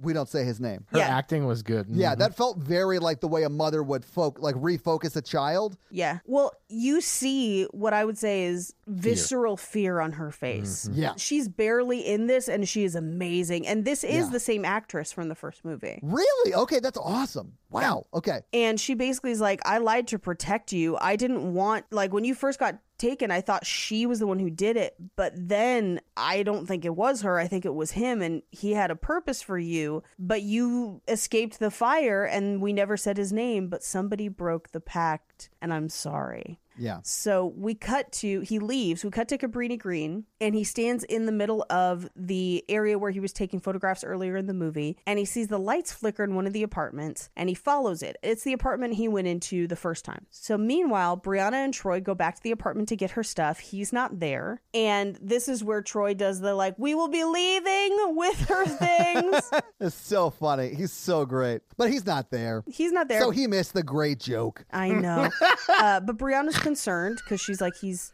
I don't think he's necessarily in the right frame of mind, but he's not Right. here. And she notices the pen on the counter for Burke's laundromat. So she goes to the laundromat. Well, because he's mentioned Burke Multiple before. times. She Yeah. would have context to know that that's probably the Burke who told Anthony about Candyman. Right. And she goes to the laundromat. And I think it's really interesting to note that the buildings on either side of the laundromat are gentrified. Yeah, I saw that too. Already, yes. Yeah. She goes to the back office of the laundromat. The door's open, no answer. And there's only one person in the laundromat as a customer, and it is a white woman with AirPods in. Like, very specifically, it was like, it is a gentrifier. They are about to gentrify this laundromat. Yeah. So she goes into the office because the door is open. She finds Anthony's hat. She turns around, and the door is now locked.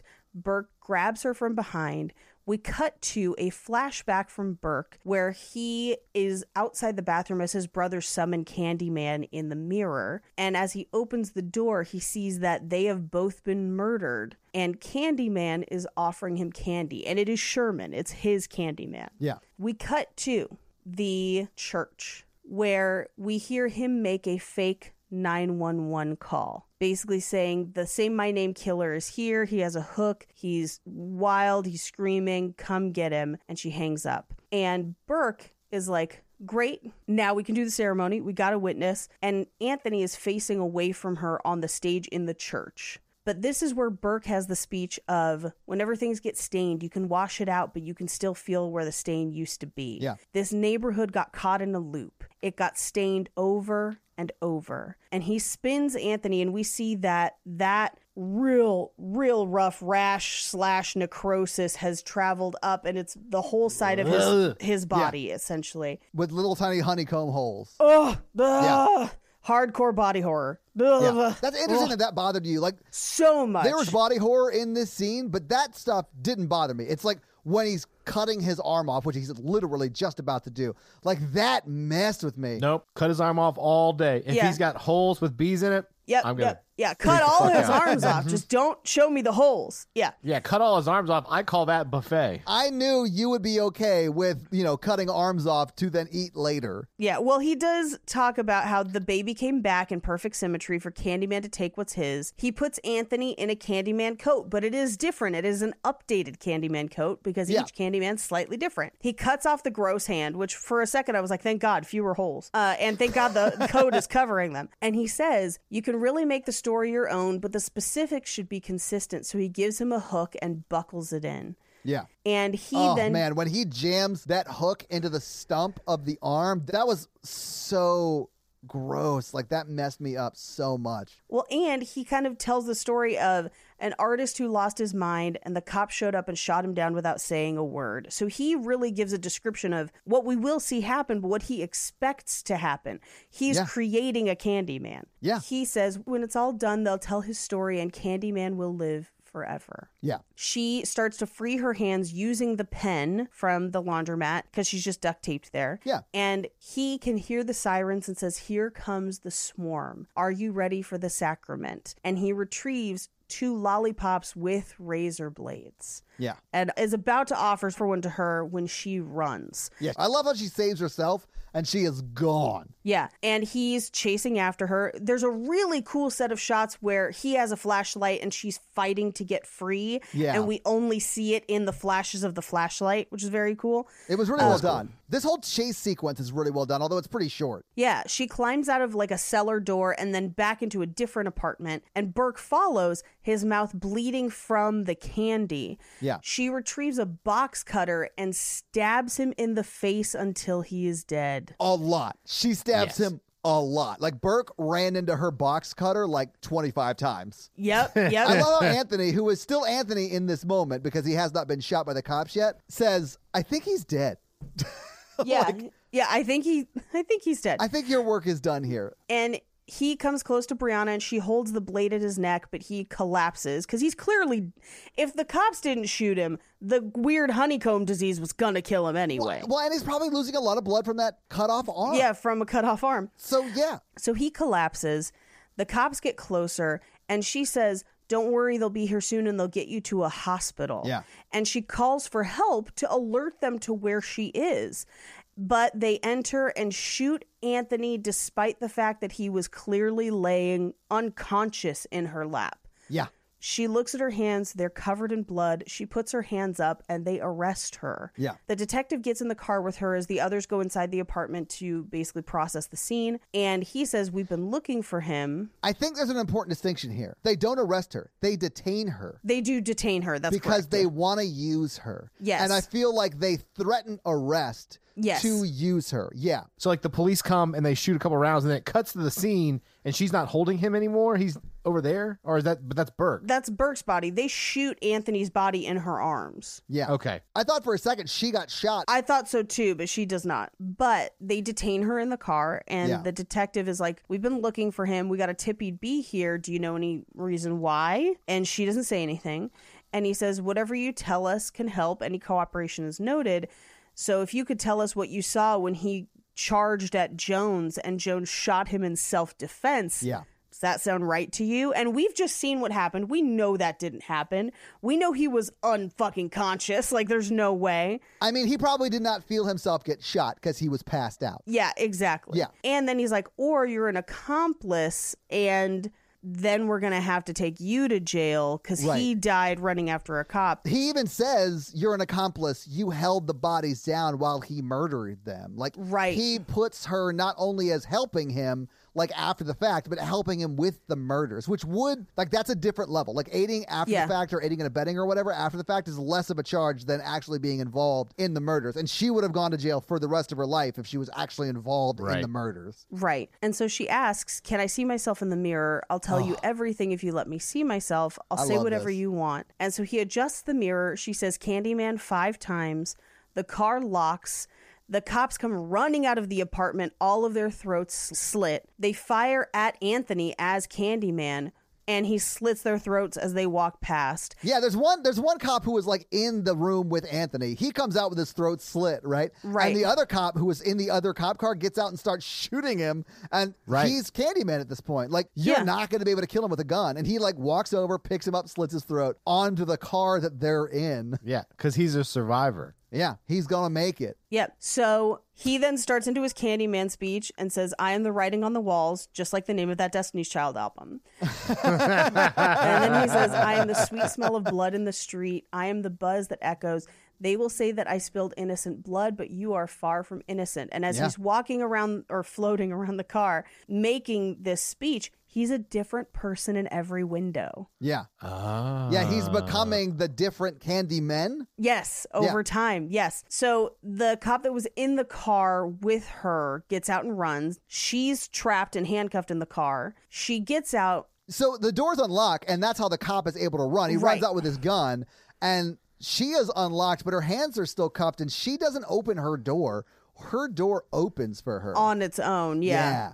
yeah. Uh, she follows the cop's screams to an alley where Candyman disembowels him with a hook. Yeah. He then floats to face Brianna, and it is Tony Todd through movie magic. I was so happy it was Tony Todd. Yes. Yep, But it's his voice though, right? I realize Uh, It's they his like voice, yeah. they aged him down, I think. But they did. Yeah. it's like the voice you remember from the original Candyman. And he says, "Tell everyone." The cops show up, And and, that's the movie. movie. Yeah. All right. So having seen the movie, having talked about the movie, what do you guys think about Candyman 2021? Oh, lighthearted fun. Would watch it again.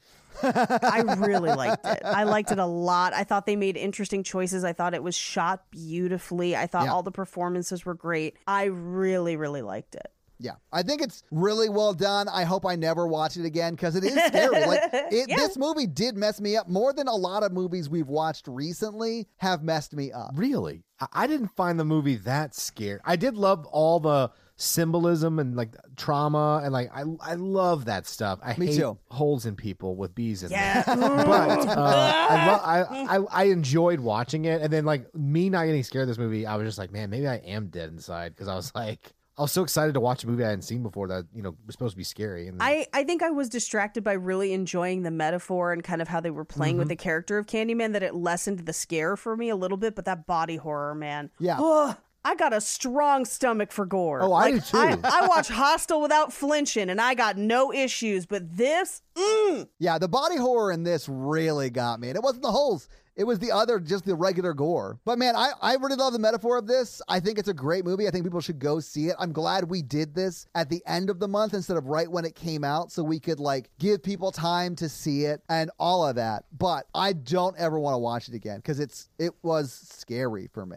yeah. I kind of want to do the sequels with Tony Todd just because I like Tony Todd a lot. Man, I love Tony Todd. I, I was really happy to see him in this movie because to me, he is Candyman. Yeah. And I feel like showing him at the end of this movie perfectly plays into the metaphor that this movie is trying to convey. Yeah. It's really well done and really well thought out and very intentional. And I appreciate that sort of stuff. That being said, don't ever want to watch this movie again 'cause it scared the shit out of me. I, I really enjoyed it on a rewatch. You catch some tiny stuff that they put throughout. Uh, Yeah. So I think it really holds up on a rewatch as well because I've watched it twice now. Well, do you have some fun facts for us, Paige? I have very few, but I have some because it's still new. Well, hit us with few fun facts. Those Candyman, few fun, facts. they actually did shoot this at Cabrini Green. However, since Candyman 1992 was filmed, they had torn down the high rises. So that's why it factors into part of the story. Now, that makes sense. Yeah. But the row houses, which are the small, the shorter apartments, those still exist. Well, and those are the ones that they show. I mean, they're boarded up Yeah. and Mhm. So, uh, the opening credits of the original Candyman featured footage of Chicago filmed from above. In this version, the credits featured moving footage from the city filmed below. So, Ah, interesting. it is perfectly the reflection. The film is a direct sequel to the original Candyman and completely ignores the events of sequels that follows. They decided to do it that way following Halloween 2018, Yeah, which is okay. a direct sequel to Halloween 1978, and also ignore the events of sequels to the original. So they kind of saw how well that did and then kind of chose to take the same tactic here. I mean, that's a great idea. I really think Halloween, the franchise, has missed a great opportunity to provide a sequel to the best Halloween, Halloween 3. So I'm holding out for that. We just got to write it, Todd. I'm on board. I feel like Mikey's going to have to be involved because no one gets into the head of Tom Atkins' character Yeah, more than I think Mikey. So it's going to have to be a communal effort here. I mean, we just got to remember that we have to include the magic of Stonehenge. So I just I want to play Tom Atkins. No, I want to play the villain where like I take a piece of Stonehenge and put it in people's mouths and shut their mouth and they die. Well, this thing just wrote itself. Anyway, so the crew, while making this movie, actually had a bee problem during filming on location. They had to have beekeepers come out and relocate bees because there was a bee infestation in some of the old buildings where they filmed. Oh man, I realize that's not uncommon in like condemned buildings, but I would be like, guys, we shouldn't be here. The bees are telling us we shouldn't be here. Yep. So this film, when it came out, out at number one, which made Nia DaCosta the first black female director to be the number one on an opening weekend. So she has a box office record. I can't believe Yeah. that it took till 2021, but I'm Yep. so glad that she Yeah. crushed that that glass ceiling or whatever you'd call that. Yeah, absolutely. Uh, the film uses the same Foley sound, both of Helen's recordings, but also of the crying baby from the original film. Oh, okay, cool. Yeah. Now, Burke, the character of Burke, is seen reading a copy of the book Weave World by Clive Barker. That's a reference, obviously, to Clive Barker's story, The Forbidden, which is the basis for the original Candyman. Um, as I mentioned, this is the first Candyman to have a black protagonist and also running at only 91 minutes. This is the shortest Candyman film to be released. And I think it's better for it. I think this film was too. paced great. It is. And maybe that's just because we came off The People Under the Stairs and that movie has some pacing problems. But this movie was like chef's kiss on every level, and pacing was one of those levels. Yes, it's also the first Candyman film without Clive Barker's involvement. That makes sense. Yeah, but it is also the first film in the series to feature openly gay characters and an interracial gay couple. Uh, Clive Barker is openly gay, and at one point, he and his partner were basically his uh, photographer, David Armstrong. So, like, they had kind of a working art partnership. That's awesome. This is the first Candyman to be shot digitally. Every other Candyman was shot on 35. I mean, that makes sense just from the time period, right? Like, Yep. And uh, Tony Todd and Vanessa Williams, who plays Anthony's mother, are the only cast members from the original Candyman trilogy to return for this. So Virginia Madsen also returned to re record portions of her dialogue, yeah. um, just voiceover sh- as Helen. Yeah. Uh, and originally, Helen was intended to have a larger role in the film, but that concept was shelved eventually. Now, every victim in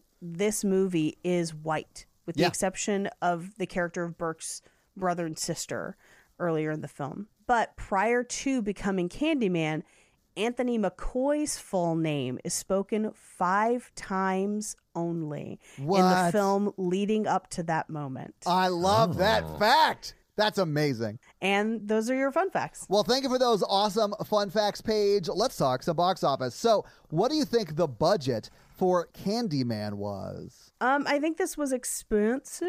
I don't, I'm gonna say 15. No, yeah, I think you're about right, probably, because I think it looks probably more expensive than it is, and it's think so, probably I'm gonna say twelve. I'm gonna give it a Lee one L and say twelve. All right. The budget for this movie was $25 million, which Oh, okay. Still looks good for twenty five. It does, but it was $25 million. So it came out August 27th, 2021, so just a few weeks ago. And as you mentioned, Paige, it was number one the weekend it came out. What do you think it made that first weekend it came out? I think we probably have to account for some smaller numbers because it is still COVID. Yeah. Like the theater was almost empty when we saw it, and we saw it maybe a week or two after. Okay. I'm gonna say opening weekend it made six million. All right, Mikey, what do you think? I'm gonna say more. I'm gonna say like 15. Mikey, you're closer. It was $22 million. Literally Damn! just over 22. It was $22,001,750 in its opening weekend, which is great. Uh, it beat Free Guy. That is a great movie. I've seen it. It's been out for three weeks at this point, though. Uh, Paw Patrol was number three, Jungle Cruise was number four, and Don't Breathe 2 was number five that weekend. It went on in the next weekend to be the number two movie that weekend, and then has been number four every weekend since then. We have not gotten further out from that, so that's as far as I can give you as far as box office. But where do you think it stands right now, domestic box office so far? And again, if you're listening to this, like in a month, in three months, in a year, in five years, these numbers are not its total box office, okay? I'm gonna say it's made 45 now. All right, Mikey, you want to guess? 38. It has made $53.1 million domestically. Candyman. Yeah. And it's made 14.8 internationally for a total of 67, almost 68. It literally is $67.999 million. dollars. Wow. So it, and it's still in theater. So it's going to be more than that. I mean, it's Yeah. not going to Good be for it. hundreds of millions, but I would project it'll top out for worldwide probably around 95 100 million dollars would be my Yeah. guess. I would not be surprised if we got a sequel out of this with that. Tw- to making close to 100 million off 25, that's a good return on investment. yeah, absolutely. But that is your box office. Mikey, let's hit him with that scary scale. Scary scale listeners is a scale of one to ten of how scary we found the film. Uh, we watched it today. Our one example is Ghostbusters, and our ten example is Texas Chainsaw Massacre. It's not a scale of quality, but a scale of scary. Hence the name, the scary scale.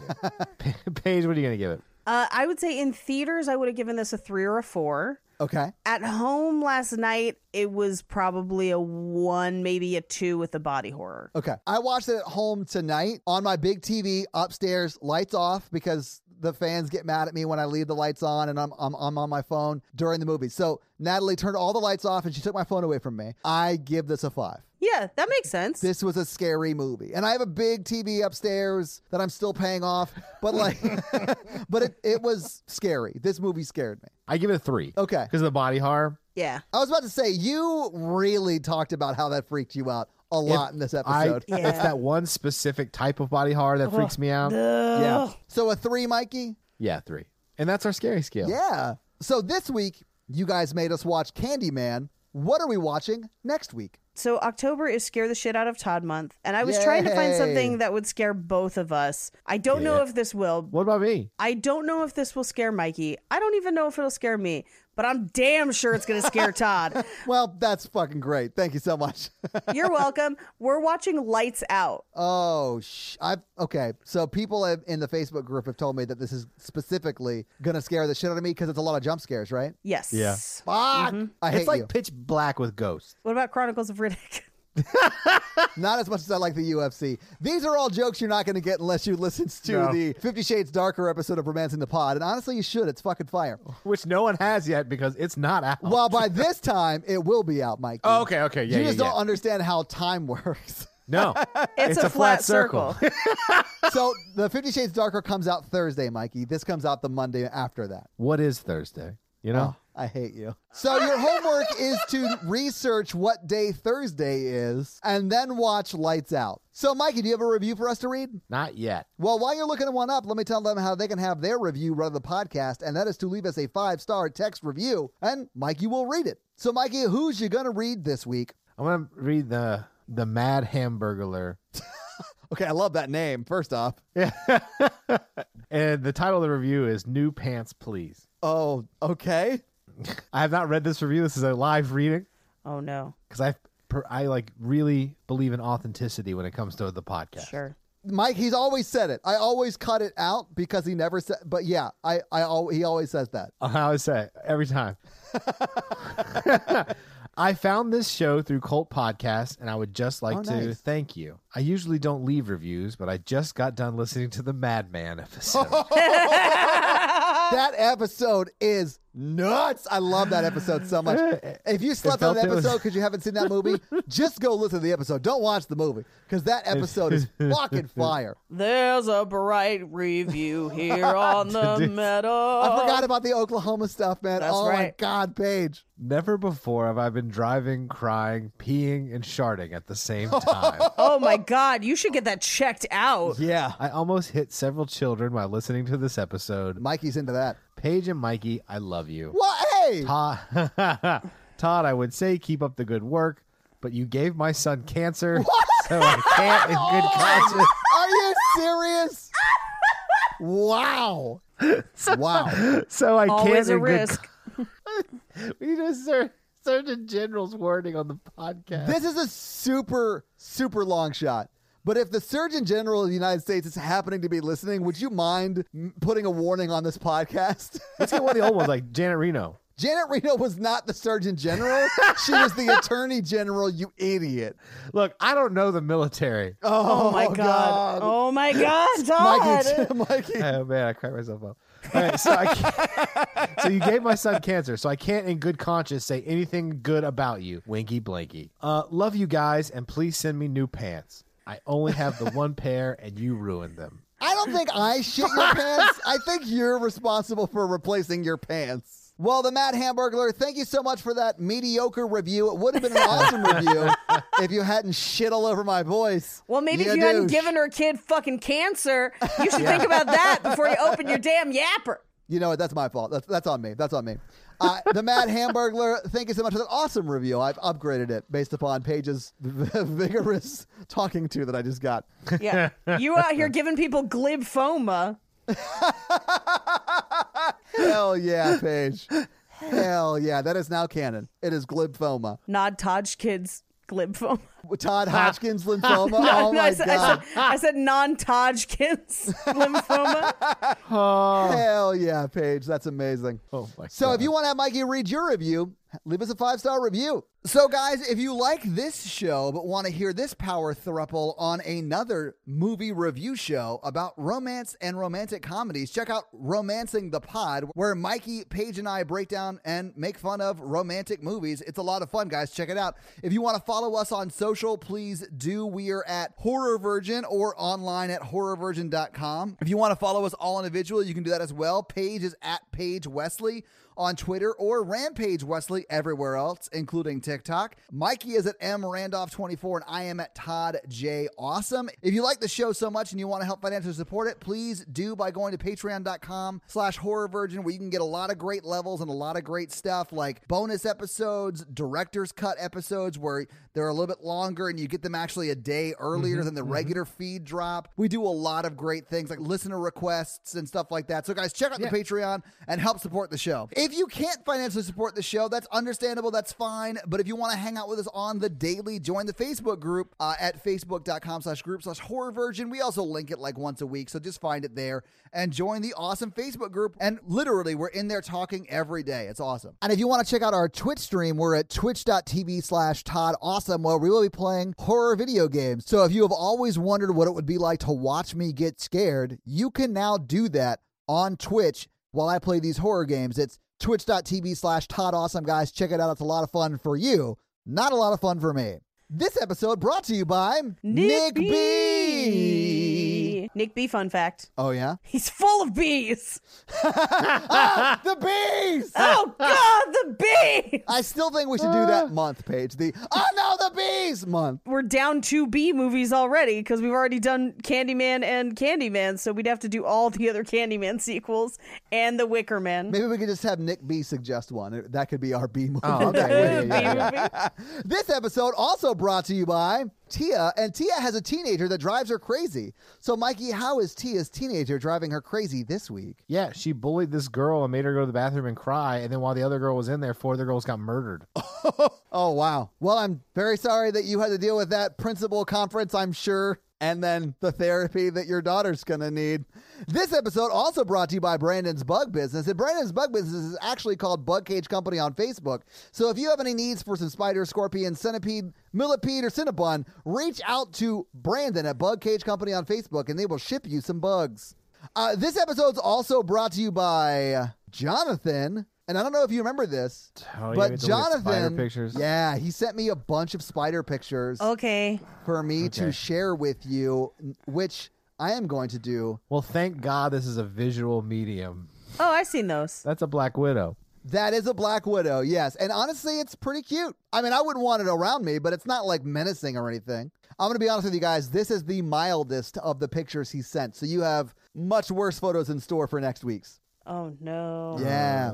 This episode also brought to you by the letter Jeff. And Jeff wants you to check out his podcast, Kissing Jessica Jones, where each week they break down an episode of the Jessica Jones Netflix Marvel TV show. And they've actually moved on to Agent Carter because they've gotten through all of the Jessica Jones shows. So check out Kissing Jessica Jones on your favorite podcast player. This episode also brought to you by Awesome Possum Blossom. And Awesome Possum Blossom wants me to give you some awesome possum facts. So here's one for you Possums aren't afraid of bees. What? They eat laugh them. in the face of danger. Yes. I honestly don't know if that's true or not, but it's your possum fun fact this week. Fun facts may or may not be actually true. We now return you to another episode of uh, The Patreonicals. Patreonicals. Two years later, Wow. Okay. the quest to turn Dinosaurus into a real man, a human man instead of an alien dinosaur, continues. Okay. It's like if Pinocchio was a T Rex, but okay.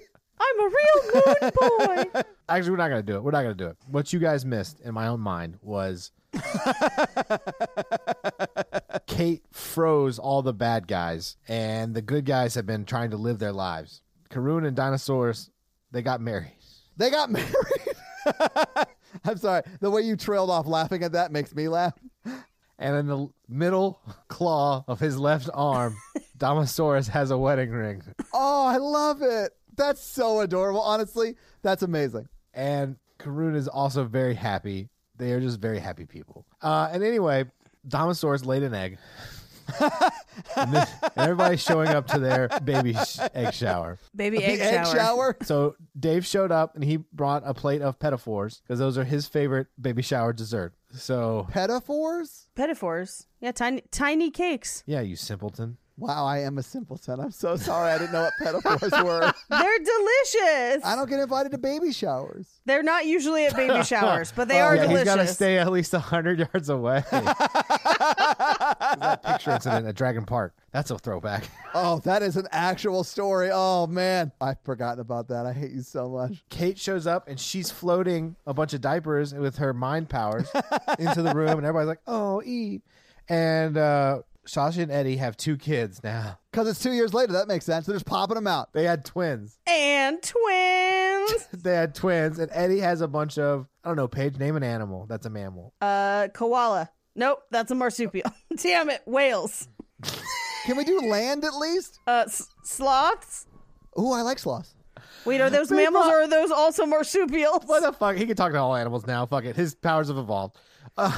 Okay. And so sloth, he's carrying some sloths with his children. The sloths are actually carrying the children. They're the slowest babysitters ever.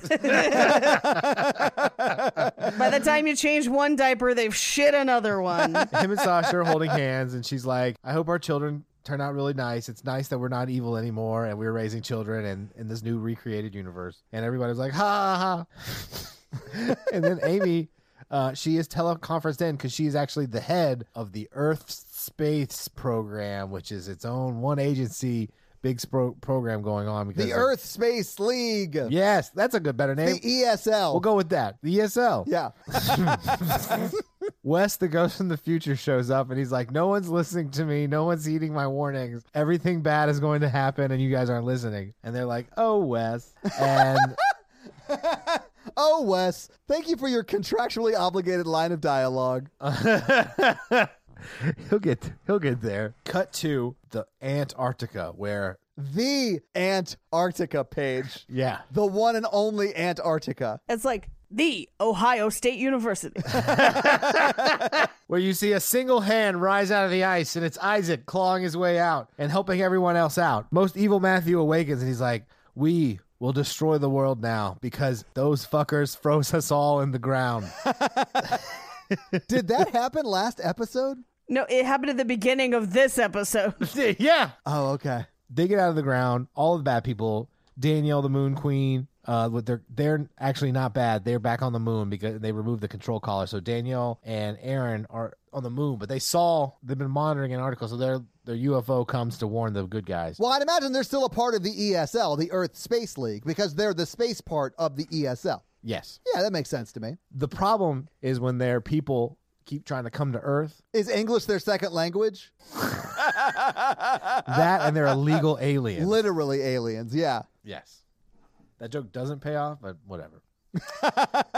So it's a Mikey joke. Yeah, Dreskel uh, from the Illuminati, he gets out too, and then Scott, who's the thing, he's actually in Antarctica. Just he just guards their prison, uh, and is super pissed when they wake up. But Kaylee shoots him in the eyes What? with a super soaker gun filled with water with bleach in it, and his eyes hurt really bad, and they just walk off. that sounds really annoying for him.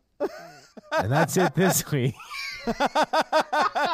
Mikey, I love when I can tell like you put a lot of thought and intentionality into an episode, and I just want to say I really appreciate it when you do that. Can you like name an example? Mikey, I can't. But maybe I can next week when we continue the saga of uh, the Patreonicals. Patreonicals. All right, close it down, Paige. That's going to be it for us, you guys. I'm Paige. I'm Mikey. And I'm your horror virgin, Todd. Keep it ooky spooky. Yeah. Have a great week. Bye. Ooh. Tony Todd nerds.